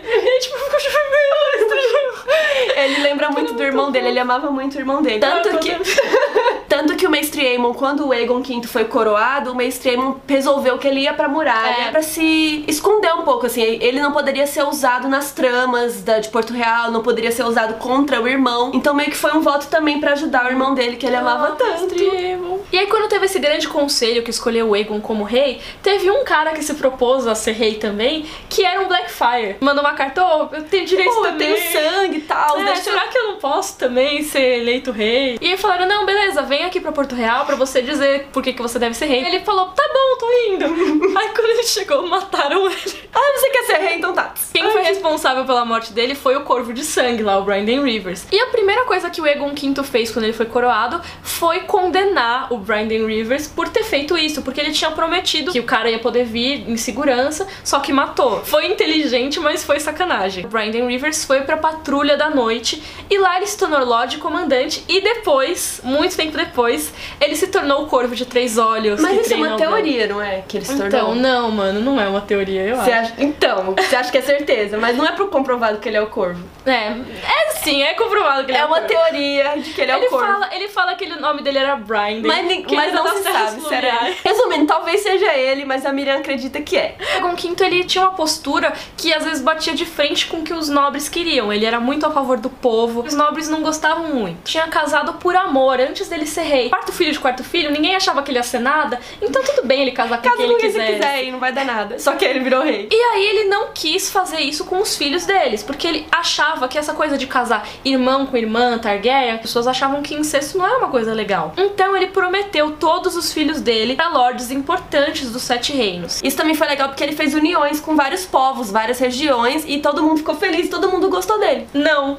porque todas as alianças deram errado. Depois. Todas as alianças de casamento. A ideia era ótima, só que os filhos se provaram muito cabeça dura, eles não queriam mesmo. E aí o Aegon V, ele era meio obcecado por dragões, que as pessoas só iam respeitar ele, ia respeitar os Targaryen se tivesse dragões. Então ele pensou, gente, tem que chocar esses ovos que estão aqui, tá cheio de ovo, não tem dragão, temos que chocar isso aqui. Foi aí que aconteceu a tragédia de Solar Estival, que provavelmente aconteceu porque o Aegon tava tentando acordar ovos de dragão com fogo, e aí aconteceu um incêndio, e, aí morreu muita mundo, gente morreu. Inclusive quem morreu foi o Duncan Alto, que era de o- quem ele era escudeiro é, antes. grande amigo dele, né? O próprio rei Egon V morreu. E aí chegamos em Jaehaerys II, que foi um cara que casou por amor, mas apesar disso, ele obrigou dois filhos dele a se casarem, que eles não queriam. Era daqueles dois filhos que, tipo, não estavam afim de casar um com o outro, mas ele obrigou Ele os obrigou. dois. Porque ele ouviu a profecia do príncipe que foi prometido. Que a gente já falou no vídeo sobre o Azor Ahai. O príncipe que foi prometido seria um herói, que salvaria Westeros, não sei o quê. E ele ouviu essa profecia de que esse príncipe que foi prometido nasceria dentro da família dele, mais especificamente da linhagem que resultaria de um casamento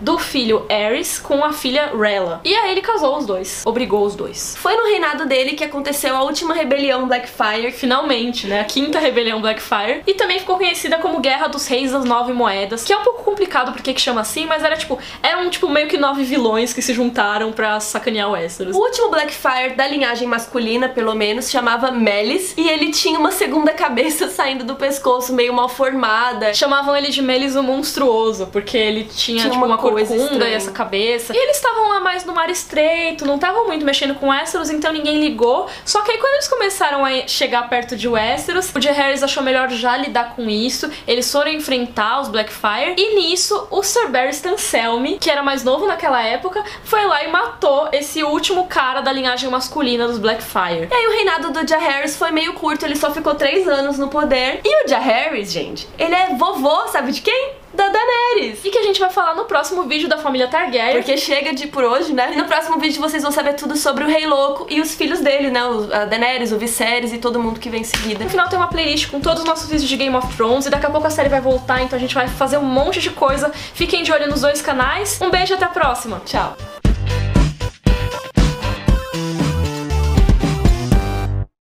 Brasil! Mais um vídeo de Game of Thrones. Estamos aí seguindo na crescente da família Targaryen, que não acaba nunca, mas que vocês estão gostando, pelo visto, né? E hoje nós vamos falar do Aerys Targaryen, o filho do Jaehaerys e todos os seus descendentes, que vocês devem lembrar que ele é papai de Daenerys, né? E o Aerys ficou conhecido como Rei Louco, mas ele não era louco sempre. Ele era um cara até que promissor. A gente vai contar desde o comecinho da história dele. Bom, o pai dele, Jaehaerys, morreu com 3 anos de reinado, ele já foi pro saco, e o Aerys ainda era muito novo, ele tinha só 18 anos quando ele foi coroado. Ele era um cara super que gostava de música, gostava de festa. Ele gostava de baile de máscaras, olha que fofo. E ele era BFF do Tywin Lannister. Os dois se conheceram quando eles eram novos. Eles viraram BFF porque o Tywin morava lá em Porto Real, ele era pajem. E eles também tinham um terceiro amigo que era um pouquinho mais novo que eles, que era o Stefan Baratheon, que é pai de quem? do Robert. O Stefan, ele tem Targaryen na família, ele era primo do Aerys, e aí por isso eles já se conheciam antes até, e aí virou esse trio Calafrio que minha mãe fala. Eles três eram inseparáveis, eles faziam tudo juntos. E quando teve a Guerra dos Reis das Nove Moedas, eles foram lutar junto na batalha. E aí eles ficaram mais amigos ainda, porque acho que na guerra, né, as emoções são fortes. Como a gente falou no vídeo anterior, ele foi obrigado a casar com a irmã dele, a Raela Targaryen, porque o pai dele, o Jaehaerys, tinha ouvido uma profecia de que o príncipe que foi prometido, aquele herói lá do vídeo do Azor Ahai, vejam o vídeo do Azor Ahai, sairia da linhagem que surgiria entre Aerys e Raela. Então ele eles não queriam, mas ah, foda-se, casa aí os dois. E eles já tinham tido o filhinho Rhaegar antes do Aerys ser coroado mesmo. É, e todo mundo achava que eles ainda iam ter muitos filhos, porque eles eram super jovens ainda. Então eles eram um casal super promissor. E aí, ele foi coroado, então ele já era casado, já tinha o Rhaegar e foi coroado lá em Porto Real. Quando ele foi coroado, todo mundo falava que talvez ele até pudesse chegar a ser Aerys o Grande, Aerys o Sábio. E ele queria ser isso, ele queria ser o maior rei que o Westeros já tinha conhecido. Só que a primeira coisa que ele fez depois que ele virou rei não foi muito sábia, né? Ele pegou e tirou todo mundo que tava lá na corte, que trabalhava, o mão do rei. Todo mundo era gente mais velha, com experiência. Algumas dessas pessoas já vinham desde o reinado do avô dele, então era gente que tava ali, que tinha experiência. Aí ele foi, tirou todo mundo e colocou um monte de gente jovem, mais ou menos da idade dele. Só porque ele quis. Isso foi uma besteira, mas teve um lado bom que foi nomear o Tywin Lannister como mão do rei. Ele foi o mão do rei mais jovem a ser nomeado até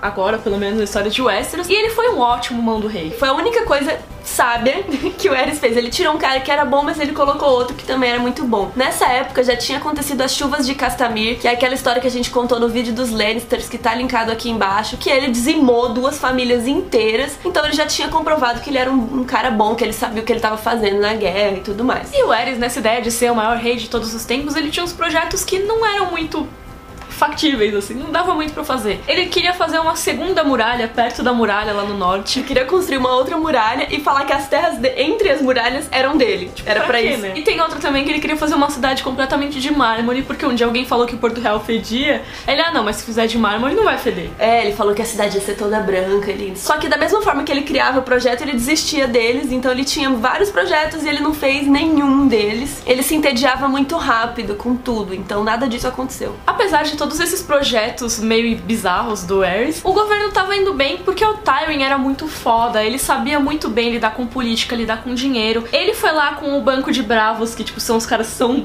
do mal. O Banco de Bravos, se você tá devendo pra eles e não paga, eles financiam seus inimigos pra eles te derrubarem. E o Tywin foi lá negociar, não deu muito certo, então ele resolveu cobrir a dívida da corte com o dinheiro da família Lannister. Então a partir daí, o rei tava devendo a família Lannister e não mais o Banco de Bravos. Então ele, tipo, se fudeu um pouco pra resolver um problema do reinado. O cara, tipo, era bom. O Tywin diminuiu os impostos, as taxas, então ele tinha uma boa relação com os comerciantes. Ele construiu mais estradas, fez uma coisa melhor com o comércio das cidades livres, teve uma relação melhor com as cidades livres, puniu vários bandidos. É, tipo, tinha padeiro que colocava serragem no pão, aí ele ia lá e punia bem severamente essas pessoas. Então, o povo gostava dele e os ricos também, porque eles eram os comerciantes. Então, o Tywin tava agradando todo mundo. Ele era justo, era inteligente. E o que aconteceu foi que as pessoas começaram a falar que quem governava na verdade não era o Aerys Targaryen, mas era o Tywin Lannister. Mas não deixa o Aerys ouvir isso, porque ele não ia gostar nada, porque ele começou a ficar sabendo das que as pessoas estavam falando falando isso e ele não tava gostando. E aí, ouvindo esse tipo de coisa, o Ares começou a ficar mais caprichoso, vamos dizer assim. Ele tinha lá as coisas de rei dele, tipo, ah, quero tal coisa, quero porque eu quero, sabe? É, ele era um pouco instável, mas até então todos os reis, nenhum rei era 100% normal. Por mais que o Aerys Targaryen fosse casado com a Hela, ele tinha vários amantes e ele ficava se engraçando pras damas de companhia da rainha e ela ficava puta. Então, ela não ligava muito pras amantes dele, porque assim como ele se entediava dos seus projetos, ele se entediava das amantes. Então, até aí tudo bem. Só que, Só que as ela... damas de companhia era diferente. Pô, as damas de companhia é tipo suas amigas, as pessoas que ficam andando com você o dia inteiro. E aí, tipo, seu marido vai vir pegar suas amigas? Tipo, não. E a Hela tava tendo vários abortos espontâneos, teve vários filhos natimortos. E é foda, porque tem muita pressão para as mulheres da alta sociedade de Westeros terem mais herdeiros. Porque nem sempre o único herdeiro basta, porque às vezes ele morre em batalha, às vezes Todo ele tem uma doença. Então ela precisava ter mais filhos, e mais filhos homens. E era uma puta pressão. A coitada tava lá tentando, tentando, tentando, mas não conseguia mais engravidar direito. Não, ela teve bebê morto. Teve até bebê que nasceu e durou tipo seis meses, aí morria e aí o Ares achava que ela tava tendo todos esses problemas para engravidar porque ela tava sendo infiel a ele. Porque o homem nunca pensa que ele pode ser o problema, né? Tipo, não, mas ela deve estar tá engravidando de outros caras que não tem uma semente forte que nem a minha. E ele ainda falava assim que os deuses não iam deixar um bastardo ascender ao trono e era por isso que os bebês todos morriam. Só que não, né? E ele ficou tão nessa noia de que ela tava traindo ele que ele trancou ela na Fortaleza Vermelha e botou duas septãs para ficar ao lado dela 24 horas por dia para vigiar, para garantir que ela não traísse ele com ninguém. E aí, enquanto isso, o Tywin casou-se com a Joanna Lannister, que a gente já contou lá no vídeo dos Lannister. E aí, logo depois que eles casaram, ela já ficou grávida e teve gêmeos. Quem são esses gêmeos?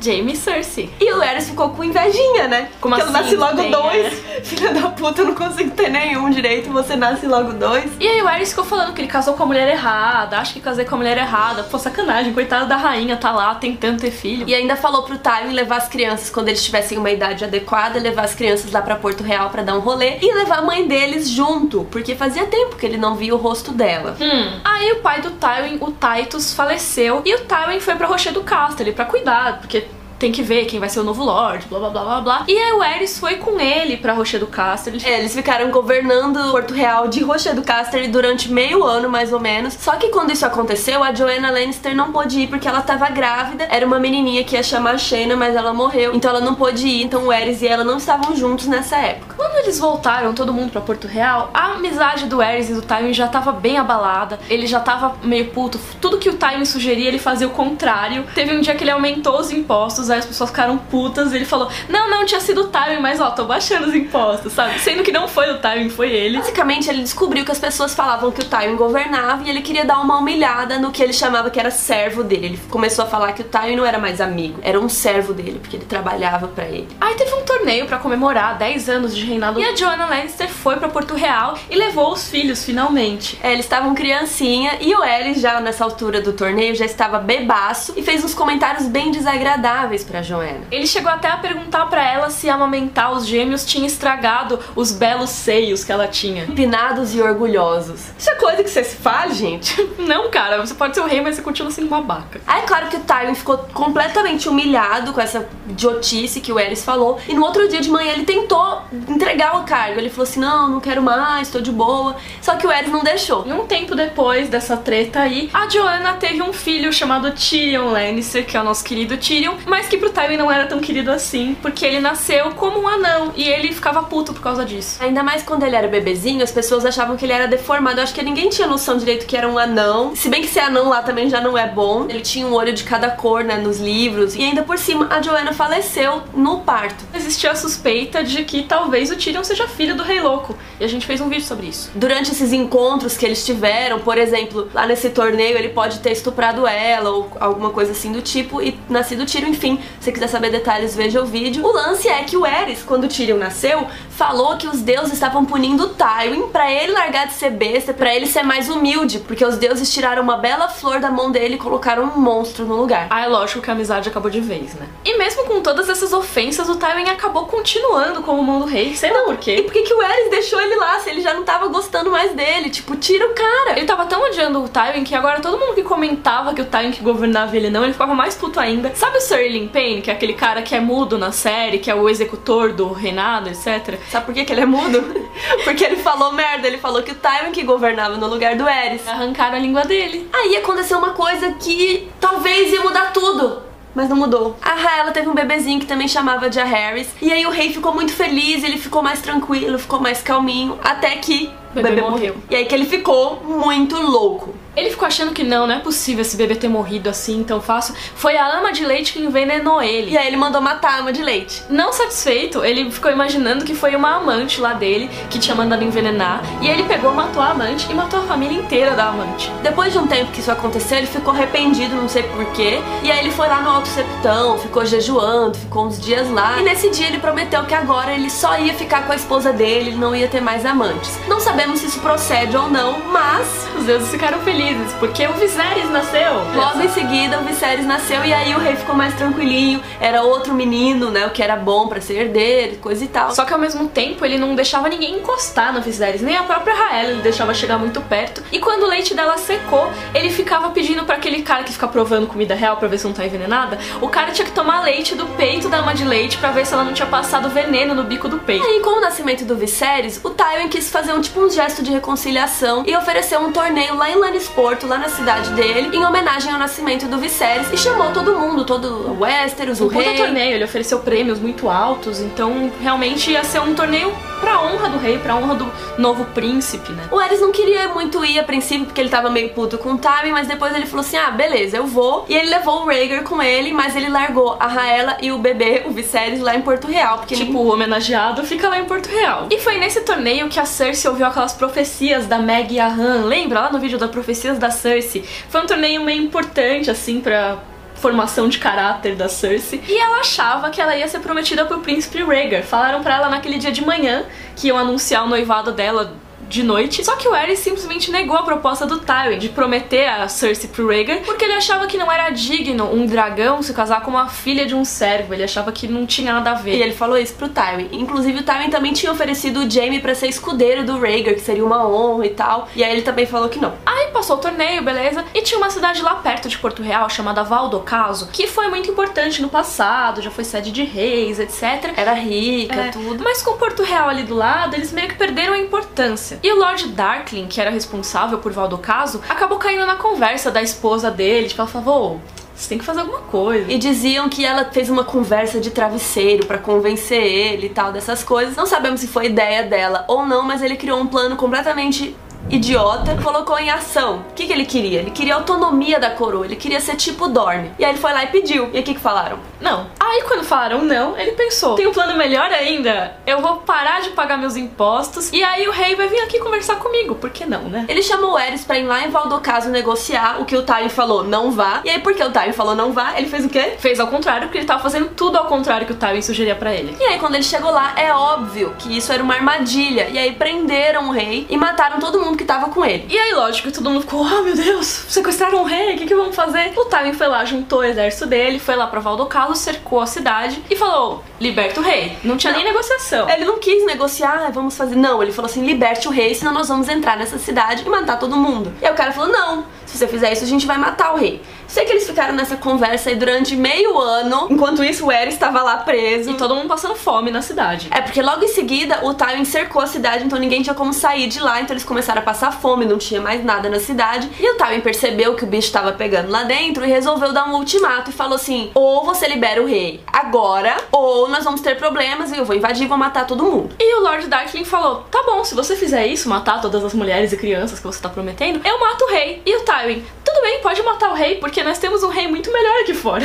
É, Ele não falou bem assim, mas ele mais ou menos ele falou assim, tipo, ah, matando ou não, eu acho que ele não vai matar. Mas se matar, o Rhaegar tá aqui, o Rhaegar vai ser um rei muito melhor. Tem gente que acha que o cara nunca ia ter coragem de matar um rei, então o Tywin tava blefando. Mas tem gente também que acha que queria que o Aerys morresse logo e pronto. De qualquer forma, ninguém precisou matar ninguém, porque existia o Sir Barristan Selmy. Que é fodão, ele é lindo, maravilhoso. Ele era conhecido como Barristan o Ousado, e não era à toa, porque ele se ofereceu pra entrar secretamente na cidade de Valdocaso e achar o rei e trazê-lo de volta. Ele basicamente se ofereceu pro Tywin e o Tywin falou: "Então tá, eu te dou um dia pra tentar, e aí se você não conseguir, a gente vai invadir e matar todo mundo nessa porra". Aí o Sir Barristan foi lá, escalou as muralhas da cidade com as próprias mãos, foi lá secretamente, encontrou o rei onde ele tava Tipo, escondido. dentro de uma cidade inteira, ele descobriu onde o rei tava escondido. Conseguiu resgatar o Aerys, matou geral que tava no caminho dele e saiu da cidade com o rei ileso. Ele tava, lógico, com um monte de cicatrizes emocionais, tipo, não por causa do resgate do Barristan, foi por causa do que aconteceu antes. E aí, beleza, o rei foi resgatado, ficou tudo bem, sucesso. O rei voltou mega louco. E aí foi a partir daí que ele ficou, mais pra frente conhecido, né, como o Rei Louco, foi aí que ele ficou doidaço. Ele mandou matar toda a família do cara, tipo, todo mundo que era mais ou menos parente dele, ele mandou matar, todo mundo, sério. A esposa do cara, ele mandou arrancar a língua e a genitália dela antes de mandar ela ser queimada. viva. E depois disso ele ficou super traumatizado, ele não queria mais nenhuma lâmina perto dele. As únicas lâminas que ele deixava eram as espadas da sua guarda real, que era pra sua proteção. De resto, não, porque também ele se cortava muito no trono de ferro, então dizem que pode ter sido por isso também que ele tava traumatizado. Eu sei que o cara tava loucaço. Pra vocês terem noção, ele não deixava ninguém nem nem cortar o cabelo dele, cortar as unhas dele. Ou seja, aos 33 anos ele já tava parecendo um velho decrépito, tipo com aquele cabelão, com as Não, unhas gigantes. Unhas grossas, amareladas, E meio sujo, sabe? A aparência dele tava péssima e ele não saía da Fortaleza Vermelha mais. Ele não queria sair por nada. Ele de não lá. deixava ninguém tocar nele, pra vocês terem uma ideia. A partir daí ele ficou conhecido, né, como o Rei Louco, o Mad King, e também lá em Porto Real chamavam ele de Rei Ferida, porque ele vivia se cortando no trono de ferro. Foi nessa época que surgiu a obsessão dele pelo fogo. Ele queria chocar ovos de dragão, como meio que todo rei Targaryen quer chocar ovos de dragão. E obviamente ele também não conseguiu. Mas foi nessa época que ele conheceu os piromantes. São aqueles caras que fazem o fogo vivo. Lembra?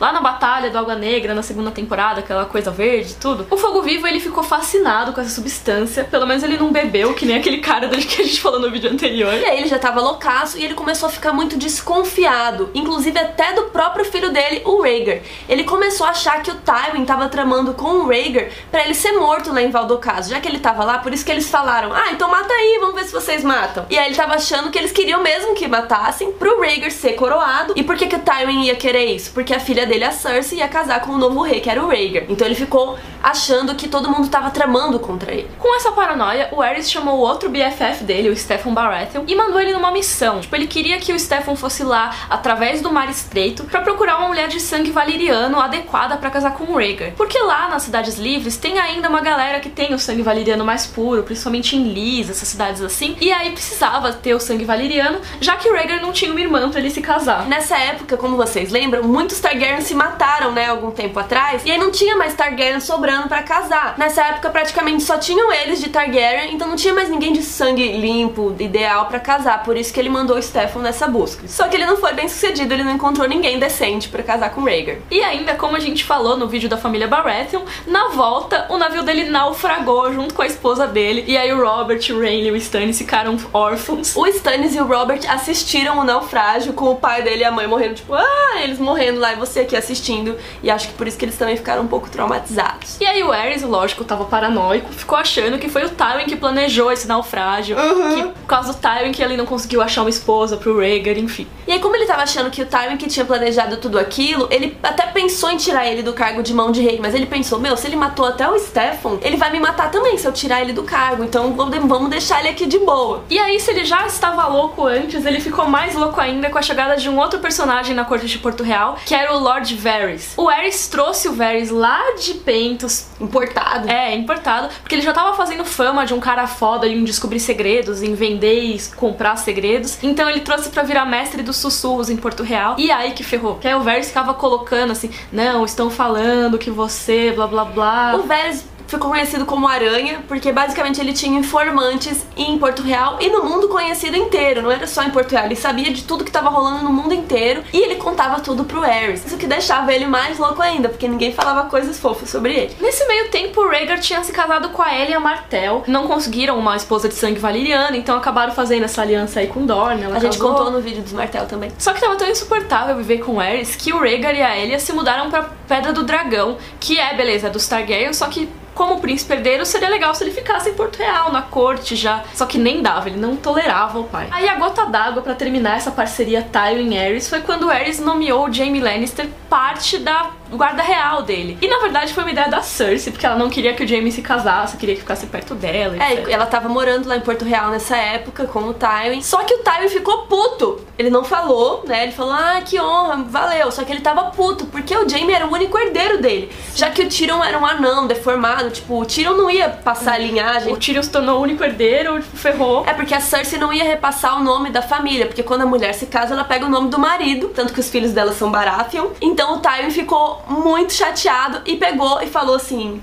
Eris, eu tô doente, eu tô mal, eu não quero mais ser mão do rei, vou voltar pra casa. E pegou a Cersei e foi embora, ou seja, o plano dela Agora a gente vai fazer uma pausa no Aerys pra explicar o Rhaegar e também os filhos dele, porque o final da história de todos eles a gente vai contar no próximo vídeo, que é a rebelião do Robert. Então todas as histórias se encaixam em algum momento. O Rhaegar já tinha nascido antes do Aerys ser coroado, ele tinha nascido naquele desastre em Solar Estival, que foi quando o bisavô do Rhaegar resolveu chocar ovos de dragão e tacou fogo no castelo inteiro e todo mundo que tava lá morreu. Foi nesse dia que o Rhaegar nasceu. O Rhaegar era muito interessado em leitura, ele não se interessava muito por luta, por nada. Ele começou a se interessar por luta, por alguma coisa que ele leu, e meio que assim, ah, parece que eu tenho que ser um guerreiro, vamos lá, né? Vamos treinar. E ele ficou bom nisso, cara. Com 17 anos só, ele já foi nomeado cavaleiro. Ele era muito bom, mas ele não participava assim de tantas justas e tantas coisas. Mas quando ele participava, ele arrasava. E mesmo assim, ele não deixou de lado a parte sensível dele. Ele gostava de ir lá nas ruínas de Solar Estival, ficar lembrando da família dele, não sei o quê.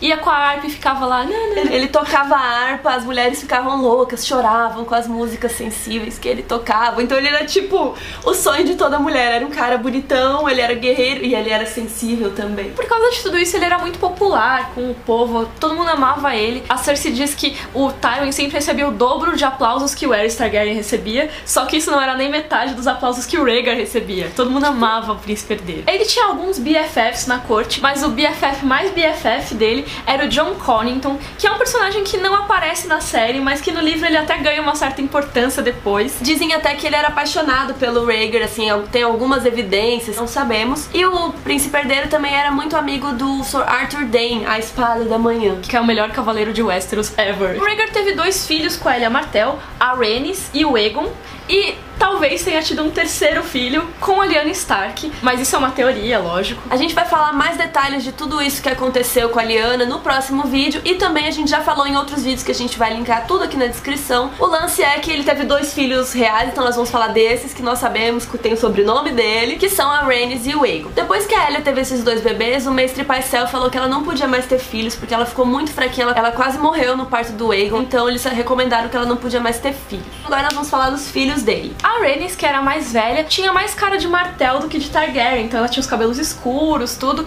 E aí quando o Rhaegar foi à corte apresentar ela pros avós, a Rainha Rella pegou, tipo, ai que linda, minha netinha. Enquanto isso o Aerys ficou, nossa, ela tem cheiro de dorneza. Uh. Porque tem um preconceito com o pessoal de Dorne, que eles têm uma cultura meio diferente. E eles queriam manter a linhagem pura, aquela coisa que o Targaryen gosta, mas não rolou. Ela morreu bem bebezinha lá na rebelião do Robert, mas depois dela veio um irmãozinho que chamava Aegon. Mais um. E o Aegon seria o herdeiro do Rhaegar, já que era o primeiro menino, né? Se ele sobrevivesse, fosse coroado, ele seria o Aegon VI. O Rhaegar achava que esse filho dele seria o príncipe que foi prometido, por causa de alguma profecia louca lá que ele lê. É, veja no vídeo do Azor Ahai, que tá linkado aí embaixo. Ele foi concebido no dia que um cometa passou, então tinha tudo a ver com a história da profecia. Ele também morreu na rebelião do Robert, junto com a irmã dele. Mas teve um carinha que apareceu no quinto livro falando que ele é esse Aegon, e ele tem o nome de Jovem Griff. Esse personagem chega até a encontrar o Tyrion nos livros, mas na série ele foi cortado, a gente não sabe se ele vai aparecer, eu acho que não. Mas enfim, no livro ele encontra o Tyrion enquanto ele tá lá na jornada dele pelas cidades livres, não sei o que. Indo até Daenerys, né? E ele tá disfarçado, a ideia dele é meio que ir casar com a Daenerys pra depois invadir Westeros, etc. Mas tem várias teorias de que esse Aegon na verdade é falso. Ele conta que basicamente o Varys trocou os bebês colocou um bebê qualquer no lugar dele e levou ele embora, escondeu e aí ele cresceu e tudo mais. E aí o bebê qualquer morreu e o Egon de verdade teria sobrevivido. Se vocês quiserem saber mais dessa história muito louca do barulho, a gente faz um vídeo separado porque é meio comprido. E aí tem os últimos Targaryen que são o Viserys e a Daenerys. Os dois são filhos do Rei Louco com a Rella. O Viserys era criança quando rolou a rebelião do Robert. Então o Rei Aerys mandou a Raela e o Viserys lá pra Pedra do Dragão para eles ficarem longe de tudo aquilo. Só que a Raela foi grávida. Grávida no comecinho da gravidez da Daenerys. E foi lá em Pedra do Dragão que a Daenerys nasceu. E a Raela, que sofreu tanto para ter tantos filhos, não sei o que, acabou morrendo no parto da Daenerys, então foi o último parto que ela tentou. E quando a Daenerys nasceu, a rebelião do Robert já tava ganha, o Aerys já tinha sido derrotado, já tinha morrido tudo, e eles tiveram que fugir de Pedra do Dragão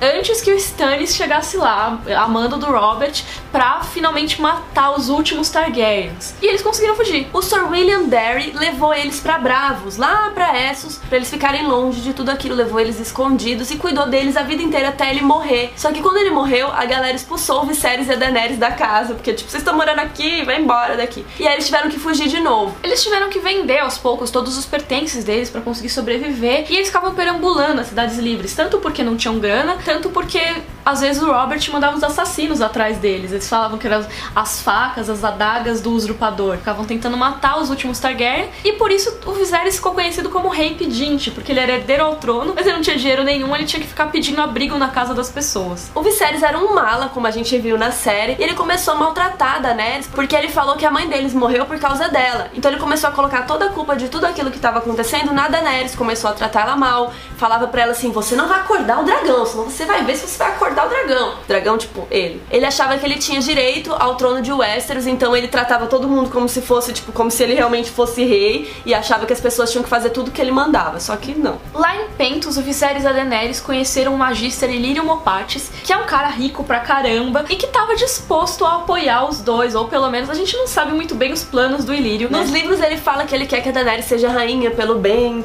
de Westeros e coisa do tipo. E que Mas ele não dá pra acreditar nele, ele é. É. muito traiçoeiro. Mas enfim, ele casou a Daenerys com o Khal Drogo, e aí o resto da história meio que vocês já sabem, o Viserys morre com o Khal Drogo lá jogando calda, Coroando calda de ouro na cabeça dele. Aí a Daenerys engravida do Khal Drogo, perde o bebê naquela coisa da Mir Masdura, etc. Então, a princípio, a Daenerys é a última Targaryen, já que o Maester Aemon morreu recentemente lá na série, tadinho Não, Maester e Aemon. tinha muita gente que nem sabia que ele era Targaryen É, também, verdade. ele era meio escondido. É, porque quando você vira Maester, você abre mão do seu nome de família. Então, também ele não poderia prolongar a família de qualquer maneira. E o sobrenome Targaryen meio que foi extinto, porque a Daenerys não passaria esse sobrenome, Porque teoricamente. Mas se ela for rainha, ela pode mandar todo mundo. É, exato. Ela faz o que dela. ela quiser, exatamente. E também, se esse Egon aí for verdadeiro, pode ser, os dois podem se casar, etc. Tem várias especulações a respeito. Ela ficou com essa vontade de ser rainha de Westeros porque o irmão dela tinha essa vontade e meio que passou isso pra ela, porque ela nunca nem foi em Westeros depois que ela nasceu. No próximo vídeo a gente vai continuar a história que a gente parou do Rhaegar e do Rei Louco, que são alguns dos personagens mais importantes da rebelião do Robert. Então no próximo vídeo a gente vai mesmo falar o que, que eles fizeram na rebelião do Robert, como que eles causaram essa rebelião e causaram o fim da dinastia Targaryen depois de 300 anos que eles estavam dominando Westeros. Essa história vai começar com um torneio de Harrenhal e também com uma divisão que existia entre a galera que apoiava o Aerys e a galera que apoiava o Rhaegar. Então é isso, então siga lá o canal da Miriam, o próximo vídeo vai sair lá no canal dela. E aqui no meu você também tem que estar inscrito pra não perder nada de Game of Thrones. É isso, gente. Espero que vocês tenham gostado. Comentem aí e até o próximo vídeo. Tchau. Ficou longo. Oiê, tudo bom? Eu sou a Mikamica com três N's no final e hoje eu tô aqui com a Carol pra falar o último vídeo, na verdade é o vídeo bônus, né, da história dos Targaryen. Hoje a gente vai falar da rebelião do Robert, que é um assunto que muita gente pede aqui e é meio que essencial pra entender Game of Thrones, porque é o que aconteceu meio que o começo de tudo ali. Essa rebelião é contra a família Targaryen, então por isso que a gente tem que falar aqui perto da família. E a gente já tinha comentado, mas a gente nunca tinha feito um vídeo só dela.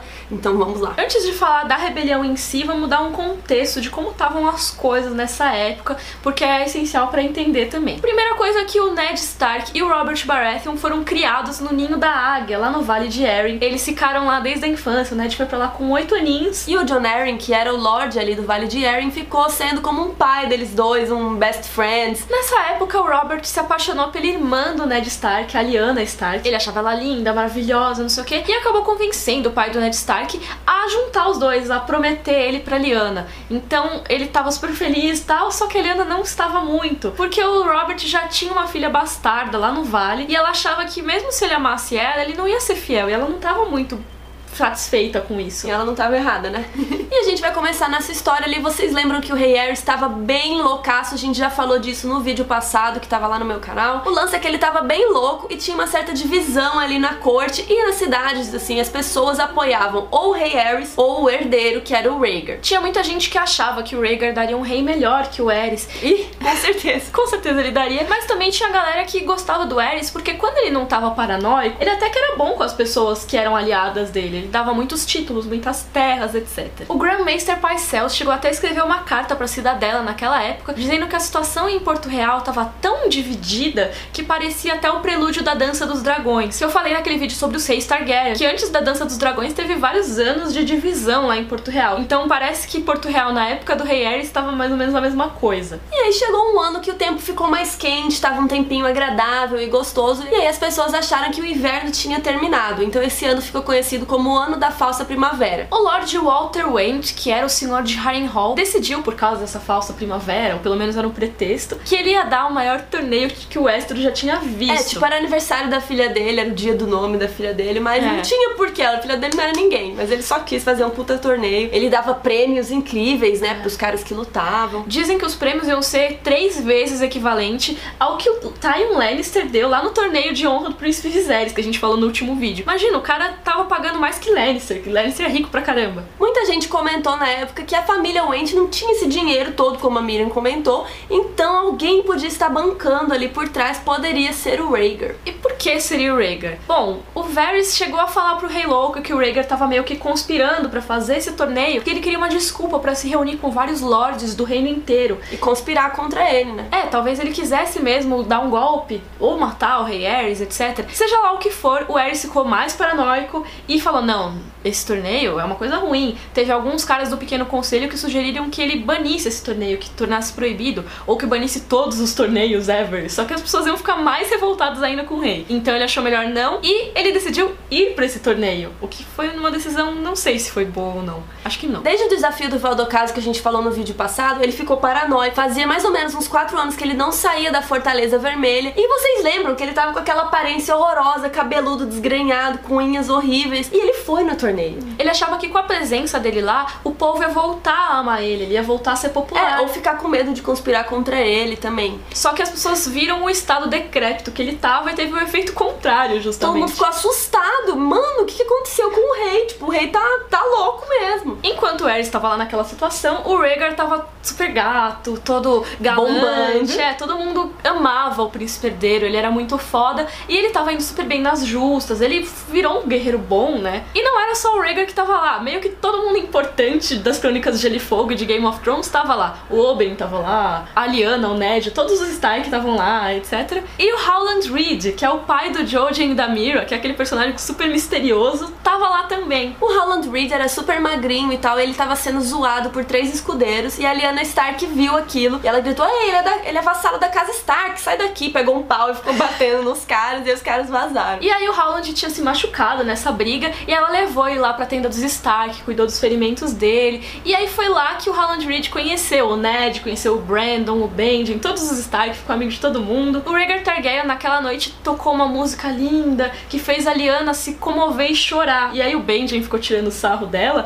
e ela jogou vinho na cabeça dele. Mostra que a Lyanna era bem geniosa mesmo. Ah, se você quiser saber quem é Benjen, quem são esses pessoal da família Stark, a gente fez um vídeo da família, tá linkado aqui embaixo. No segundo dia do torneio, apareceu um cavaleiro misterioso que não mostrava o rosto, ninguém sabia quem ele era, mas ele ficou conhecido como o Cavaleiro da Árvore que ri. Porque o escudo dele tinha uma árvore coração, né? Um represeiro. Tava lá sorridente, né? Com o rosto das árvores coração. Ele tava representando a casa Reed, e aí esse cavaleiro misterioso ganhou um monte de justas e tal. Só que o Eris ficou, como sempre, super desconfiado. Falou, gente, esse cara aí tem treta, esse cara aí tem alguma coisa. Se ele tá escondendo o rosto, é porque ele não tá planejando coisa boa. Ele deve ser um conspirador. Ele tá contra o rei. E aí ele mandou o Rhaegar ir atrás pra desmascarar esse cavaleiro. E Robert Baratheon também ficou empenhado em fazer isso. Mas no fim das contas, foi o Rhaegar que encontrou o escudo do cara abandonado embaixo de uma árvore. E nós não sabemos até hoje, houve boatos que pode ser o Haaland Reed. Pode ser a própria Lyanna, não se sabe. A gente pode fazer um vídeo só sobre esse cavaleiro um dia, tem gente que pede. Eu não sei se vocês gostariam, mas enfim. Aí a competição durou sete dias, imagina, sete dias de festa, de bebida, que beleza, de justas. E o Rhaegar que ganhou essas justas. O cara que ganha, ele tem uma coroa do amor e da beleza pra ele dar pra mulher mais gata do evento. E aí, nessa época, vocês já sabem que o Rhaegar era casado com a Elia Martell. Só que ele pegou e deu a coroa pra Lyanna Stark. Que era a prometida do Robert. Ela já era prometida dele. E aí, gente, ficou uma torta de climão. Quando o Ned Stark tem essa lembrança no livro, ele fala que todos os sorrisos morreram naquele momento. Porque. Diz que o Robert naquela hora deu risada. Ele falou: Não, ele tá certo, porque a Lyanna é muito gata mesmo. Ele tem que homenagear porque ela é a mais gata. Só que quem conhecia ele no fundo sabia que ele tava muito bravo, que ele levou aquilo como uma ofensa. Isso aí foi a primeira chama que ardeu no que depois virou a rebelião do Robert. Essa coisa aí do Rhaegar com a Lyanna, porque um ano depois ele sequestrou a Lyanna, mas existem outras conversas aí que dizem que na verdade ela fugiu com ele, ela tava afim e foi também. Não sabemos qual é a verdade, mas assim, as pessoas dos livros falam falam como se ela tivesse sido sequestrada. Quando todo mundo soube que a Lyanna tinha sido sequestrada, o Brandon Stark, irmão mais velho do Ned, tava a caminho de Corre Hill para casar com a Catelyn, como a gente falou no vídeo sobre os Tully aqui embaixo. Por sinal, a gente vai linkar muitos vídeos nesse, nesse vídeo aqui, porque ele é meio que envolve toda é, ele envolve todo mundo. Então, desculpa a gente falar toda hora que tem o vídeo embaixo, porque vai ter muito vídeo embaixo mesmo. Mas enfim, quando o Brandon soube dessa notícia, ele saiu do caminho dele, ele não foi para Corre Hill, em vez disso ele foi para Porto Real e ficou gritando lá na frente da Fortaleza Vermelha: Rhaegar, vem aqui, saia para morrer! E é lógico que foi a coisa mais estúpida que alguém podia ter feito na vida. Foi burrice por dois motivos, porque um, porque o Rhaegar nem tava lá, ele tava em Dorne, mas acho que ninguém sabia disso na época. E segundo, porque ele foi lá e se expôs, ele tava assim com poucas pessoas, ele se expôs pro rei louco. E o rei louco, como a gente sabe, é louco, e ele já tava vendo conspiração em tudo. Imagina se tem um cara gritando pro seu filho morrer na porta da sua casa. Lógico que ele prendeu o Brandon Stark por conspirar para matar o príncipe herdeiro e mandou o pai dele, o Lord Rickard, ir para Porto Real para jurar lealdade e defender o filho dele. E a gente já contou isso no vídeo da família Stark, mas o Rickard foi lá para Porto Real e quando ele viu que o Brandon ia ser executado, ele pediu um julgamento por combate. E aí o Rei Aerys falou: "Tá bom,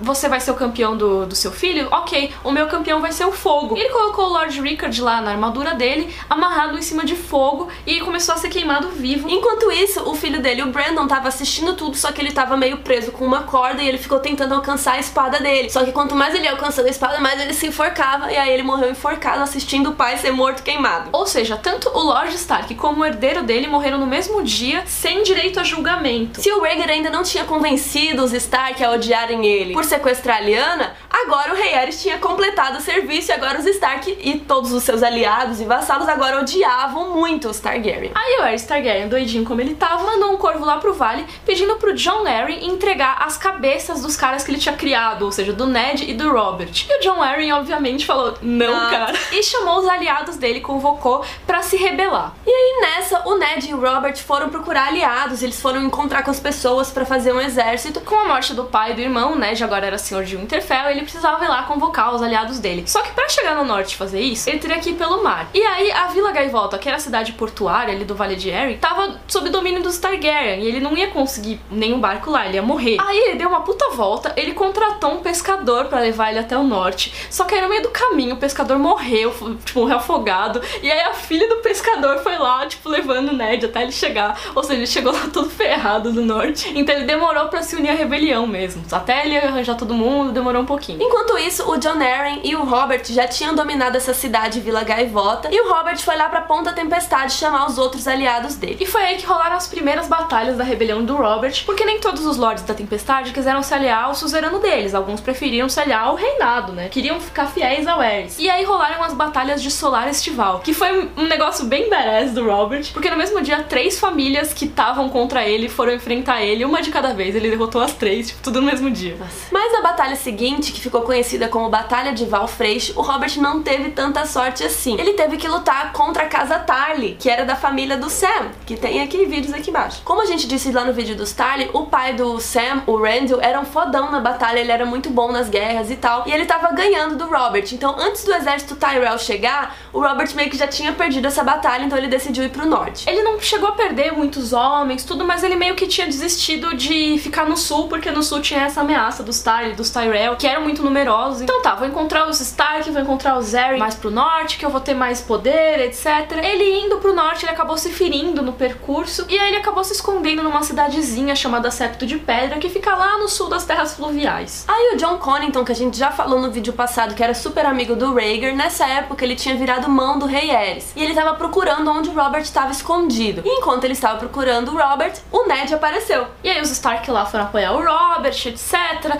O John Connington não sabia o que fazer porque era um lugar meio urbano, né? Não é urbano assim, mas assim, tinha casa no meio. E aí os sinos da cidadezinha ficaram tocando pra dizer pras pessoas: Meu, fiquei em casa porque tá tendo uma guerra aqui no meio da rua. E essa batalha ficou conhecida como a Batalha dos Sinos por causa disso. E essa batalha foi ganha pelos Stark. O Robert disse que o Ned que ganhou a luta por ele e o John Connington teve que vazar fugido porque o bicho tava pegando. E foi bem aí que o Rei Aerys percebeu que o Robert era realmente uma ameaça, que ele talvez pudesse ferrar com alguma coisa ali. Aí teve uma pausa no meio das batalhas. Os caras deram, tipo, espera aí um pouquinho, Guerra, porque a gente tem que casar agora. Porque aí foi todo mundo pra Corre Rio, inclusive Robert, pra ver o casamento e uma cerimônia dupla do Ned Stark com a Catelyn Tully e do John Arryn com a Lisa Tully. Porque no meio da guerra, os herdeiros do John Arryn tinham morrido já, e aí ele precisava casar com alguém urgente pra fazer um herdeiro novo. O Ned teve que casar com a Catelyn no lugar do irmão dele, porque o Brandon tinha morrido junto com o pai lá nas mãos do rei Aerys. Nisso, os Tully entraram de vez pra rebelião, né? Porque duas Tully agora estavam casadas com um rebelde. E lá em Porto Real, o rei Aerys exilou o John Connington. Por Demitiu causa... é, e exilou. E todo mundo achava até que ele tinha lá nas Cidades Livres enchido a cara tanto, tanto, tanto até morrer. Só que no fim das contas ele tava só fingindo que ele tinha morrido. Então, como o John Connington era mão dele, ele foi exilado, ele precisava de uma nova mão e ele elegeu um outro cara lá. E aí ele tava obcecado com o fogo e ele arrumou um piromante pra fazer um monte de fogo vivo e deixar escondido lá em Porto Real. A gente explica melhor esse plano dele depois, só que aí o mão do rei descobriu esse plano dele, ficou, cara, como assim? Você vai ter esse plano, etc. Não concordo, não quero. Pediu pra sair e aí ele falou: tá bom, você vai sair, tipo, no potinho de cinzas aqui. Queimou o cara vivo e botou um piromante como mão no lugar dele. E aí vocês viram que a guerra já estava pegando fogo e o Rhaegar cadê com Lyanna? Não se sabe. Aí o Aerys falou assim, peraí gente, cadê o Rhaegar? E ele mandou o Geralt Hightower procurar o Rhaegar. E aí o Rhaegar simplesmente voltou. Só que ele convenceu o pai dele a pedir ajuda pro Tywin Lannister. Lembra? No outro vídeo a gente já falou que a relação do Aerys com o Tywin tava bem assim. E o Tywin até aquele momento não tinha se pronunciado sobre a guerra. Ele tava bem quietinho. Nada. Aí ele mandou os corvos lá pra Rochedo Casterly e a única resposta que ele teve foi silêncio. Cri. E aí aconteceu a Batalha do Tridente, que vocês devem, se quem lê os livros sempre vai estar lá citando, ah, porque na Batalha do Tridente, acho que na série eles comentam também. Então toda a galera dos Baratheon, Stark, Tully e Arryn se reuniram às margens do Ramo Verde. Pra quem não lembra, o Rio Tridente é aquele rio mais importante que tem nas terras fluviais, que é um rio que tem três afluentes importantes, um deles é o Ramo Verde. E aí chegou o Rhaegar liderando as tropas Targaryen. Finalmente. finalmente. E ele tinha uma superioridade em números até, porque ele tava com 40 mil pessoas, tinham acabado de chegar a 10 mil pessoas de Dorne, porque o rei Aerys foi muito gentilmente lembrar a Dorne que, ô, oh, vocês não podem ficar neutros porque eu tô com a princesa Ellie aqui, vocês precisam se mexer ou ela vai sofrer. Ela tava lá em Porto Real. E os Baratheons, tá, blá blá blá, somados, eles davam umas 35 mil pessoas, um pouquinho a menos. Mas todos esses números não importaram no fim das contas, porque a batalha realmente foi decidida em uma luta entre o Rhaegar e o Robert. Imagina essa cena se fosse filmada, ia ser tão lindo, os dois brigando ali perto do rio. É, e aí... os cavalos meio entrando no rio, eu vejo tipo o sol brilhando assim. Nossa, aquele meio pôr do sol, assim, ia ser lindo. E aí o Robert finalmente deu uma martelada no peito do Rhaegar. E essa martelada foi tão forte, o Robert era muito forte, que arrancou os rubis que tinham na armadura do Rhaegar, porque era uma armadura preta, né, com dragão vermelho, tudo, todo de rubis. Ah, isso é uma coisa interessante, que nos, nos livros as armaduras são super coloridas e cheias de coisa, assim, e na série é mais, é um pouco mais realista, é, né, um, pouco mais, mais sem graça. Assim, é. é. Mas no livro, nossa, tipo, uma armadura cheia de rubis, imagina. E aí, quando ele fez isso, os rubis saíram do peito do Rhaegar, ele caiu na água, dizem que ele sussurrou o nome de uma mulher. Ele é o Liana. Quem não sabemos. Eu acho que foi da Liana, mas não dá pra saber. Se foi da Liana, então aí o Robert deu mais martelada na cara dele. Aí quando o Rhaegar caiu com todos aqueles rubis, uma parte do exército debandou, porque, ah, putz, o líder morreu, já era. Falou, galera. Essa rebelião já, a gente já perdeu, etc. E é uma parte. né? então tá, falou. E uma parte das pessoas ficou catando os rubis que tinham caído. Tanto que aquele lugar onde o Rhaegar caiu e morreu ficou conhecido como Val Rubi, porque dizem que muitos anos depois ainda dava pra encontrar um rubizinho ou outro que tava perdido Nossa, por ali. rubi, né? Bom, com o príncipe herdeiro morto, a guerra já tava praticamente ganha, agora eles só tinham que invadir Porto Real. E aí foi o que eles fizeram em seguida. Mas enquanto isso, o rei Aerys já tinha mandado a Raela com o Viserys, que era criancinha, e ela ainda tava grávida da Daenerys. E eles foram mandados lá pra Pedra do Dragão pra ficar longe da guerra, porque acho que eles já sacaram que Porto Real seria invadida. E como a guerra tava praticamente ganha, foi aí que os oportunistas começaram a se mexer, fazer alguma coisa. Primeiro foram os Greyjoy. A gente falou até no vídeo dos Greyjoy que o Callum, que era o Lord Greyjoy na época, queria ficar neutro. Mas os filhos dele falaram, não pai, vamos entrar aí, agora É, já se tá a gente não ganho." fizer nada na guerra, eles não vão homenagear a gente, a gente não vai ganhar nada. Aí eles foram lá, fizeram um saque. Uma Nada- batalhinha não bosta, fizeram nada de não dá. útil. A única coisa que serviu foi pro Callum morrer. tipo, Que o dó. filho dele, o Balon, assumiu. Aí os Frey também, eles não queriam, não queriam, não queriam. Ai, esses Frey, eu odeio tantos Frey. É, odeio. Eles são muito cuzões. Teve uma batalha ali do lado deles, no tridente, eles não foram fazer nada. E aí só depois disso que eles se aliaram aos Tully. Tipo, ah, vamos lá. E aí, finalmente, o Tywin Lannister decidiu tomar um partido. Só que ninguém sabia direito qual. E ele chegou nos portões de Porto Real e falou pro Eris: Gente, abre aí que eu vim aqui ajudar vocês. Os Stark estão chegando, a gente precisa se defender, abre aí, vamos preparar as defesas da cidade. Aí o Varys, muito bom conselheiro, falou assim: Não abre, isso aí tá esquisito, não vai. Ele não respondeu nada pra você e agora ele vem aqui dizer que é fiel. Como assim, agora? Mas o mestre Paisel falou assim: Não, abre aí, o Time vai ajudar nós. Sempre foi tão bom o Tywin, não, deixa ele entrar. Eles abriram os portões e era tudo mentira. O Time chegou arregaçando e foi conhecido como o saque de Porto Real. Os homens deles chegaram destruindo a cidade, estuprando as mulheres, roubando as coisas. Matando criança, é, mulher. matando todo mundo, meio que devastou a cidade. Foi nesse momento que Rei quis colocar o seu plano em ação. E ele falou com o mão dele, que era aquele piromante, e mandou executar o plano. Mas que plano? Meses antes eles tinham mandado fazer milhares de jarras de fogo vivo, que é aquele fogo que não para de queimar nunca, que ele pega até em pedra, pega em espada, pega em tudo. E aí fizeram estoques imensos no subsolo de Porto Real. Tinha um monte debaixo do grande septo de Baelor, um monte embaixo do fosso dos dragões, tinha embaixo de todos os portões da cidade e também embaixo da Fortaleza Vermelha. E o Ares, no fundo, achava que quando queimasse tudo, ele ia virar um dragão. O lance é que ele falou: ah, eles querem vir tomar, então eles querem vir ser rei aqui, então eles vão ser rei de nada, porque a cidade inteira vai pegar fogo e eles vão ser rei de cinzas. E aí, depois de mandar a mão do rei fazer esse tipo de missão horrível aí, e o cara super topou, ele tava indo lá acender o fogo vivo. Ele mandou o Jaime Lannister, que era o cara da guarda real que tava lá com ele naquele momento, ir lá para fora e derrotar o pai dele, trazer a cabeça do Tywin Lannister. Então, o problema é que só tinha o Jaime lá na guarda real, porque o Rhaegar tinha levado um monte de gente da guarda real pra ficar lá com a Lyanna Stark. Ou seja, só sobrou o Jaime, então o Jaime ia ter que matar o próprio pai. Só que o que, que o Jaime fez? Ah, acho que não. Ele foi lá e matou esse piromante, esse mão do rei, pra primeiro impedir que ele executasse esse plano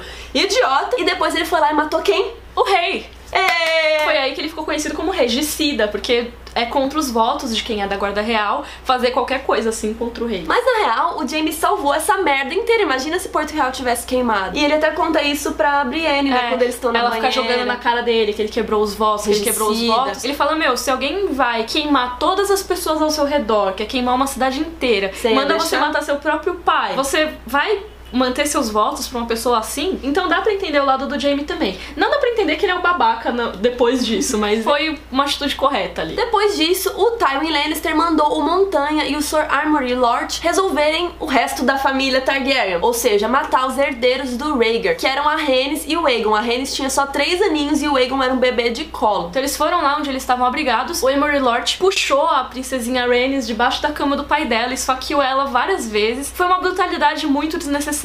E pior de tudo foi a Montanha, que subiu lá onde a Elia tava com o bebê Egon, matou o Egon na frente dela e aí depois ainda estuprou a princesa Elia e matou ela depois. Foi muito desnecessário. Dizem, né, que o Tywin achou isso completamente desnecessário. Ele falou assim: não, só queria que matasse os bebês, não era nem pra matar a Elia, porque ela não era Targaryen. O lance era matar os herdeiros. Mas ele não deu instruções muito corretas pro Montanha e ele acabou matando e estuprando ela. Aí, quando o Ned Stark finalmente chegou a Porto Real, ele viu aquele caos todo, a cidade destruída, todo mundo morto, estuprado, etc. E ele chegou lá no grande salão do Trono de Ferro, etc. E viu o Jaime Lannister sentado no Trono de Ferro. Por que não, não é mesmo? Ele achou aquilo um absurdo, um super desrespeito ao rei. Tipo, não é porque você matou o cara que você vai sentar aí no trono. O que, que você tá achando? Você quer ser rei agora? Só que na verdade o Jaime só tava sentado descansando, sei lá. Mas aqui no livro o trono é muito maior e, tipo, não é simplesmente uma cadeira que você pega e senta. Ele tinha que meio que subir lá. É, ele podia Enfim. sentar num degrau do trono. É, ele não precisava. Ele sentou lá só de onda. E também os cadáveres dos Targaryen e da Elia Martell foram apresentados pro Robert enrolados em um pano Lannister, ou seja, um pano vermelho que não dava pra ver tão bem o sangue, mas eles estavam todos destruídos. A Rhaenys dava pra ser ainda reconhecida, assim, mas o bebê Aegon não dava nem pra ver que era ele, porque ele tava com a cara toda amassada, e cheia de sangue, destruído. Por isso que existe até essa possibilidade de não ter sido ele que morreu. O Ned Stark, de novo, ele ficou chocado com esse tipo de coisa. Ele tretou com o Robert, falou: Meu, olha só o que esses caras que fizeram isso? no seu nome. Tipo, eles chegaram, invadiram a cidade no nome de Robert Baratheon e fizeram essa matança. E além de tudo, com os herdeiros, eles foram especialmente cruéis. É lógico que eles se importam mais com os herdeiros do que com a galera inteira da cidade que morreu. Imagina essa treta, o trono de ferro, aí o Jaime lá esperando, os bebês mortos e eles tretando e brigando, que confusão. Eu sei que o Ned ficou puto e foi embora e ele foi lidar com a próxima batalha sozinho. É, porque por mais que o Robert tivesse sido vitorioso nessa guerra, ainda tinha algumas coisas pra resolver. E uma dessas coisas era o cerco à Ponta Tempestade, que é o castelo lá dos Baratheon, etc. Tava lá com as tropas Tyrell em volta fazia muito tempo, fazia tipo quase um ano que eles estavam lá. E os Tyrell sempre foram da fartura, eles estavam tipo comendo, fazendo banquetes. A vista do castelo, assim, o pessoal do castelo conseguia ver. E lá dentro eles estavam passando fome. Foi o Davos que salvou todo mundo porque ele contrabandeou cebola e peixe lá pra dentro. Por isso que ele ficou conhecido como o Cavaleiro das Cebolas. E aí, beleza, com esse carregamento de cebolas, aí eles conseguiram sobreviver mais um pouquinho. Cebola e peixe, que horror. Ah, mas pra quem tava comendo sola de sapato, que nem eles, tipo, tá tudo bem. E eles conseguiram sobreviver só mais um pouquinho até o Ned Stark chegar com as tropas dele. E aí, quando os Tyrell viram que o Ned chegou e eles já sabiam que o Harris tinha morrido, etc.,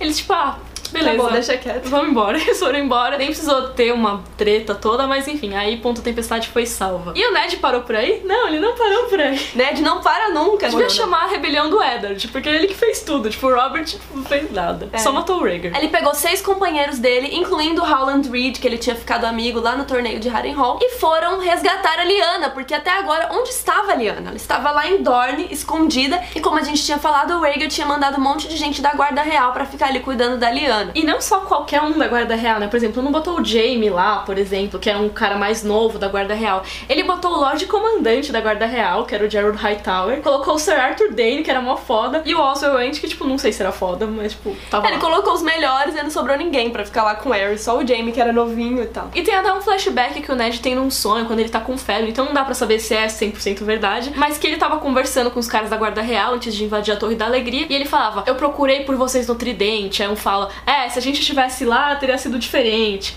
Aí, é, eu não vi vocês em Porto Real quando o rei de vocês morreu. É, se a gente estivesse lá, ele ainda estaria sentando no trono de ferro. Eu não vi vocês em lugar nenhum, vocês estavam aqui fazendo nada, seus boss. Então por que que eles estavam lá, sabe? Teria que ter alguma coisa muito importante. Será que era só a Lyanna? Por isso que a galera também pensa que foi o Jon Snow que nasceu lá. A gente já fez dois vídeos que falam dessa teoria aí da Lyanna Stark ser mãe do Jon Snow, que estão linkados aqui embaixo. O que acontece é que o Ned chegou lá pra salvá-la depois de matar um monte de gente no caminho. Ele viu ela numa cama de sangue, que o Ned fala que ela tava morrendo, mas nessa teoria a gente acha que era o Jon Snow que tinha nascido, né? E por isso É, ficou ela morreu sangue. no parto, alguma coisa assim, a gente não tem como saber direito. Mas a história oficial conta que ela tava lá morrendo, morreu e pediu pro Ned prometer alguma coisa pra ela. Prometa-me, Ned. Prometa. E aí o Ned prometeu.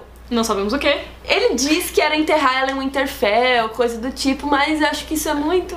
Enfim, veja os outros vídeos. E os únicos sobreviventes dessa batalha que teve na frente da Torre da Alegria foram o Ned Stark e o Howland Reed. E até o Ned fala que ele não teria sobrevivido ao Sir Arthur Dane, que era um cara super foda, se o Howland Reed não tivesse ajudado ele. O Howland salvou a vida dele. Parece que essa batalha vai ser mostrada agora na sexta temporada, porque contrataram o Ned jovem, o Arthur Dane, vários atores pra fazer esses personagens, então vamos ver se eles vão mostrar isso. Parece que vai ser Talvez um flashback do Bran, a gente não tem muito como saber, mas parece que vai aparecer. E aí, finalmente, a rebelião do Robert tinha chegado ao fim. Bom, o Todos- rei morreu, o herdeiro morreu, a menina foi resgatada, acho que tá tudo bem. É, todo mundo da Guarda Real morreu, menos o Sir Barristan Selmy, que acabou indo pro lado do Robert. E aí depois da guerra o Robert tomou o lugar do Aerys e virou o rei, o primeiro que não era Targaryen em 300 e cacetada anos. E meio que justificaram isso porque ele era neto de uma Targaryen, aí tipo, ah, não, ele tem um sanguinho Targaryen. Mas na verdade é porque ele ganhou a guerra. Não, e ninguém queria, o Ned Stark não queria, o Jaime não queria, ninguém que tava ali queria ser rei, só ele que quis, então ele ficou. Aí a Cersei acabou casando com o Robert e o John Arryn, que era amigaço deles, virou mão do rei. Aí um pouco depois que isso tudo aconteceu, o Stannis tinha saído lá de Ponto Tempestade e Robert deu uma ordem real pra ele agora. Que ele construísse uma frota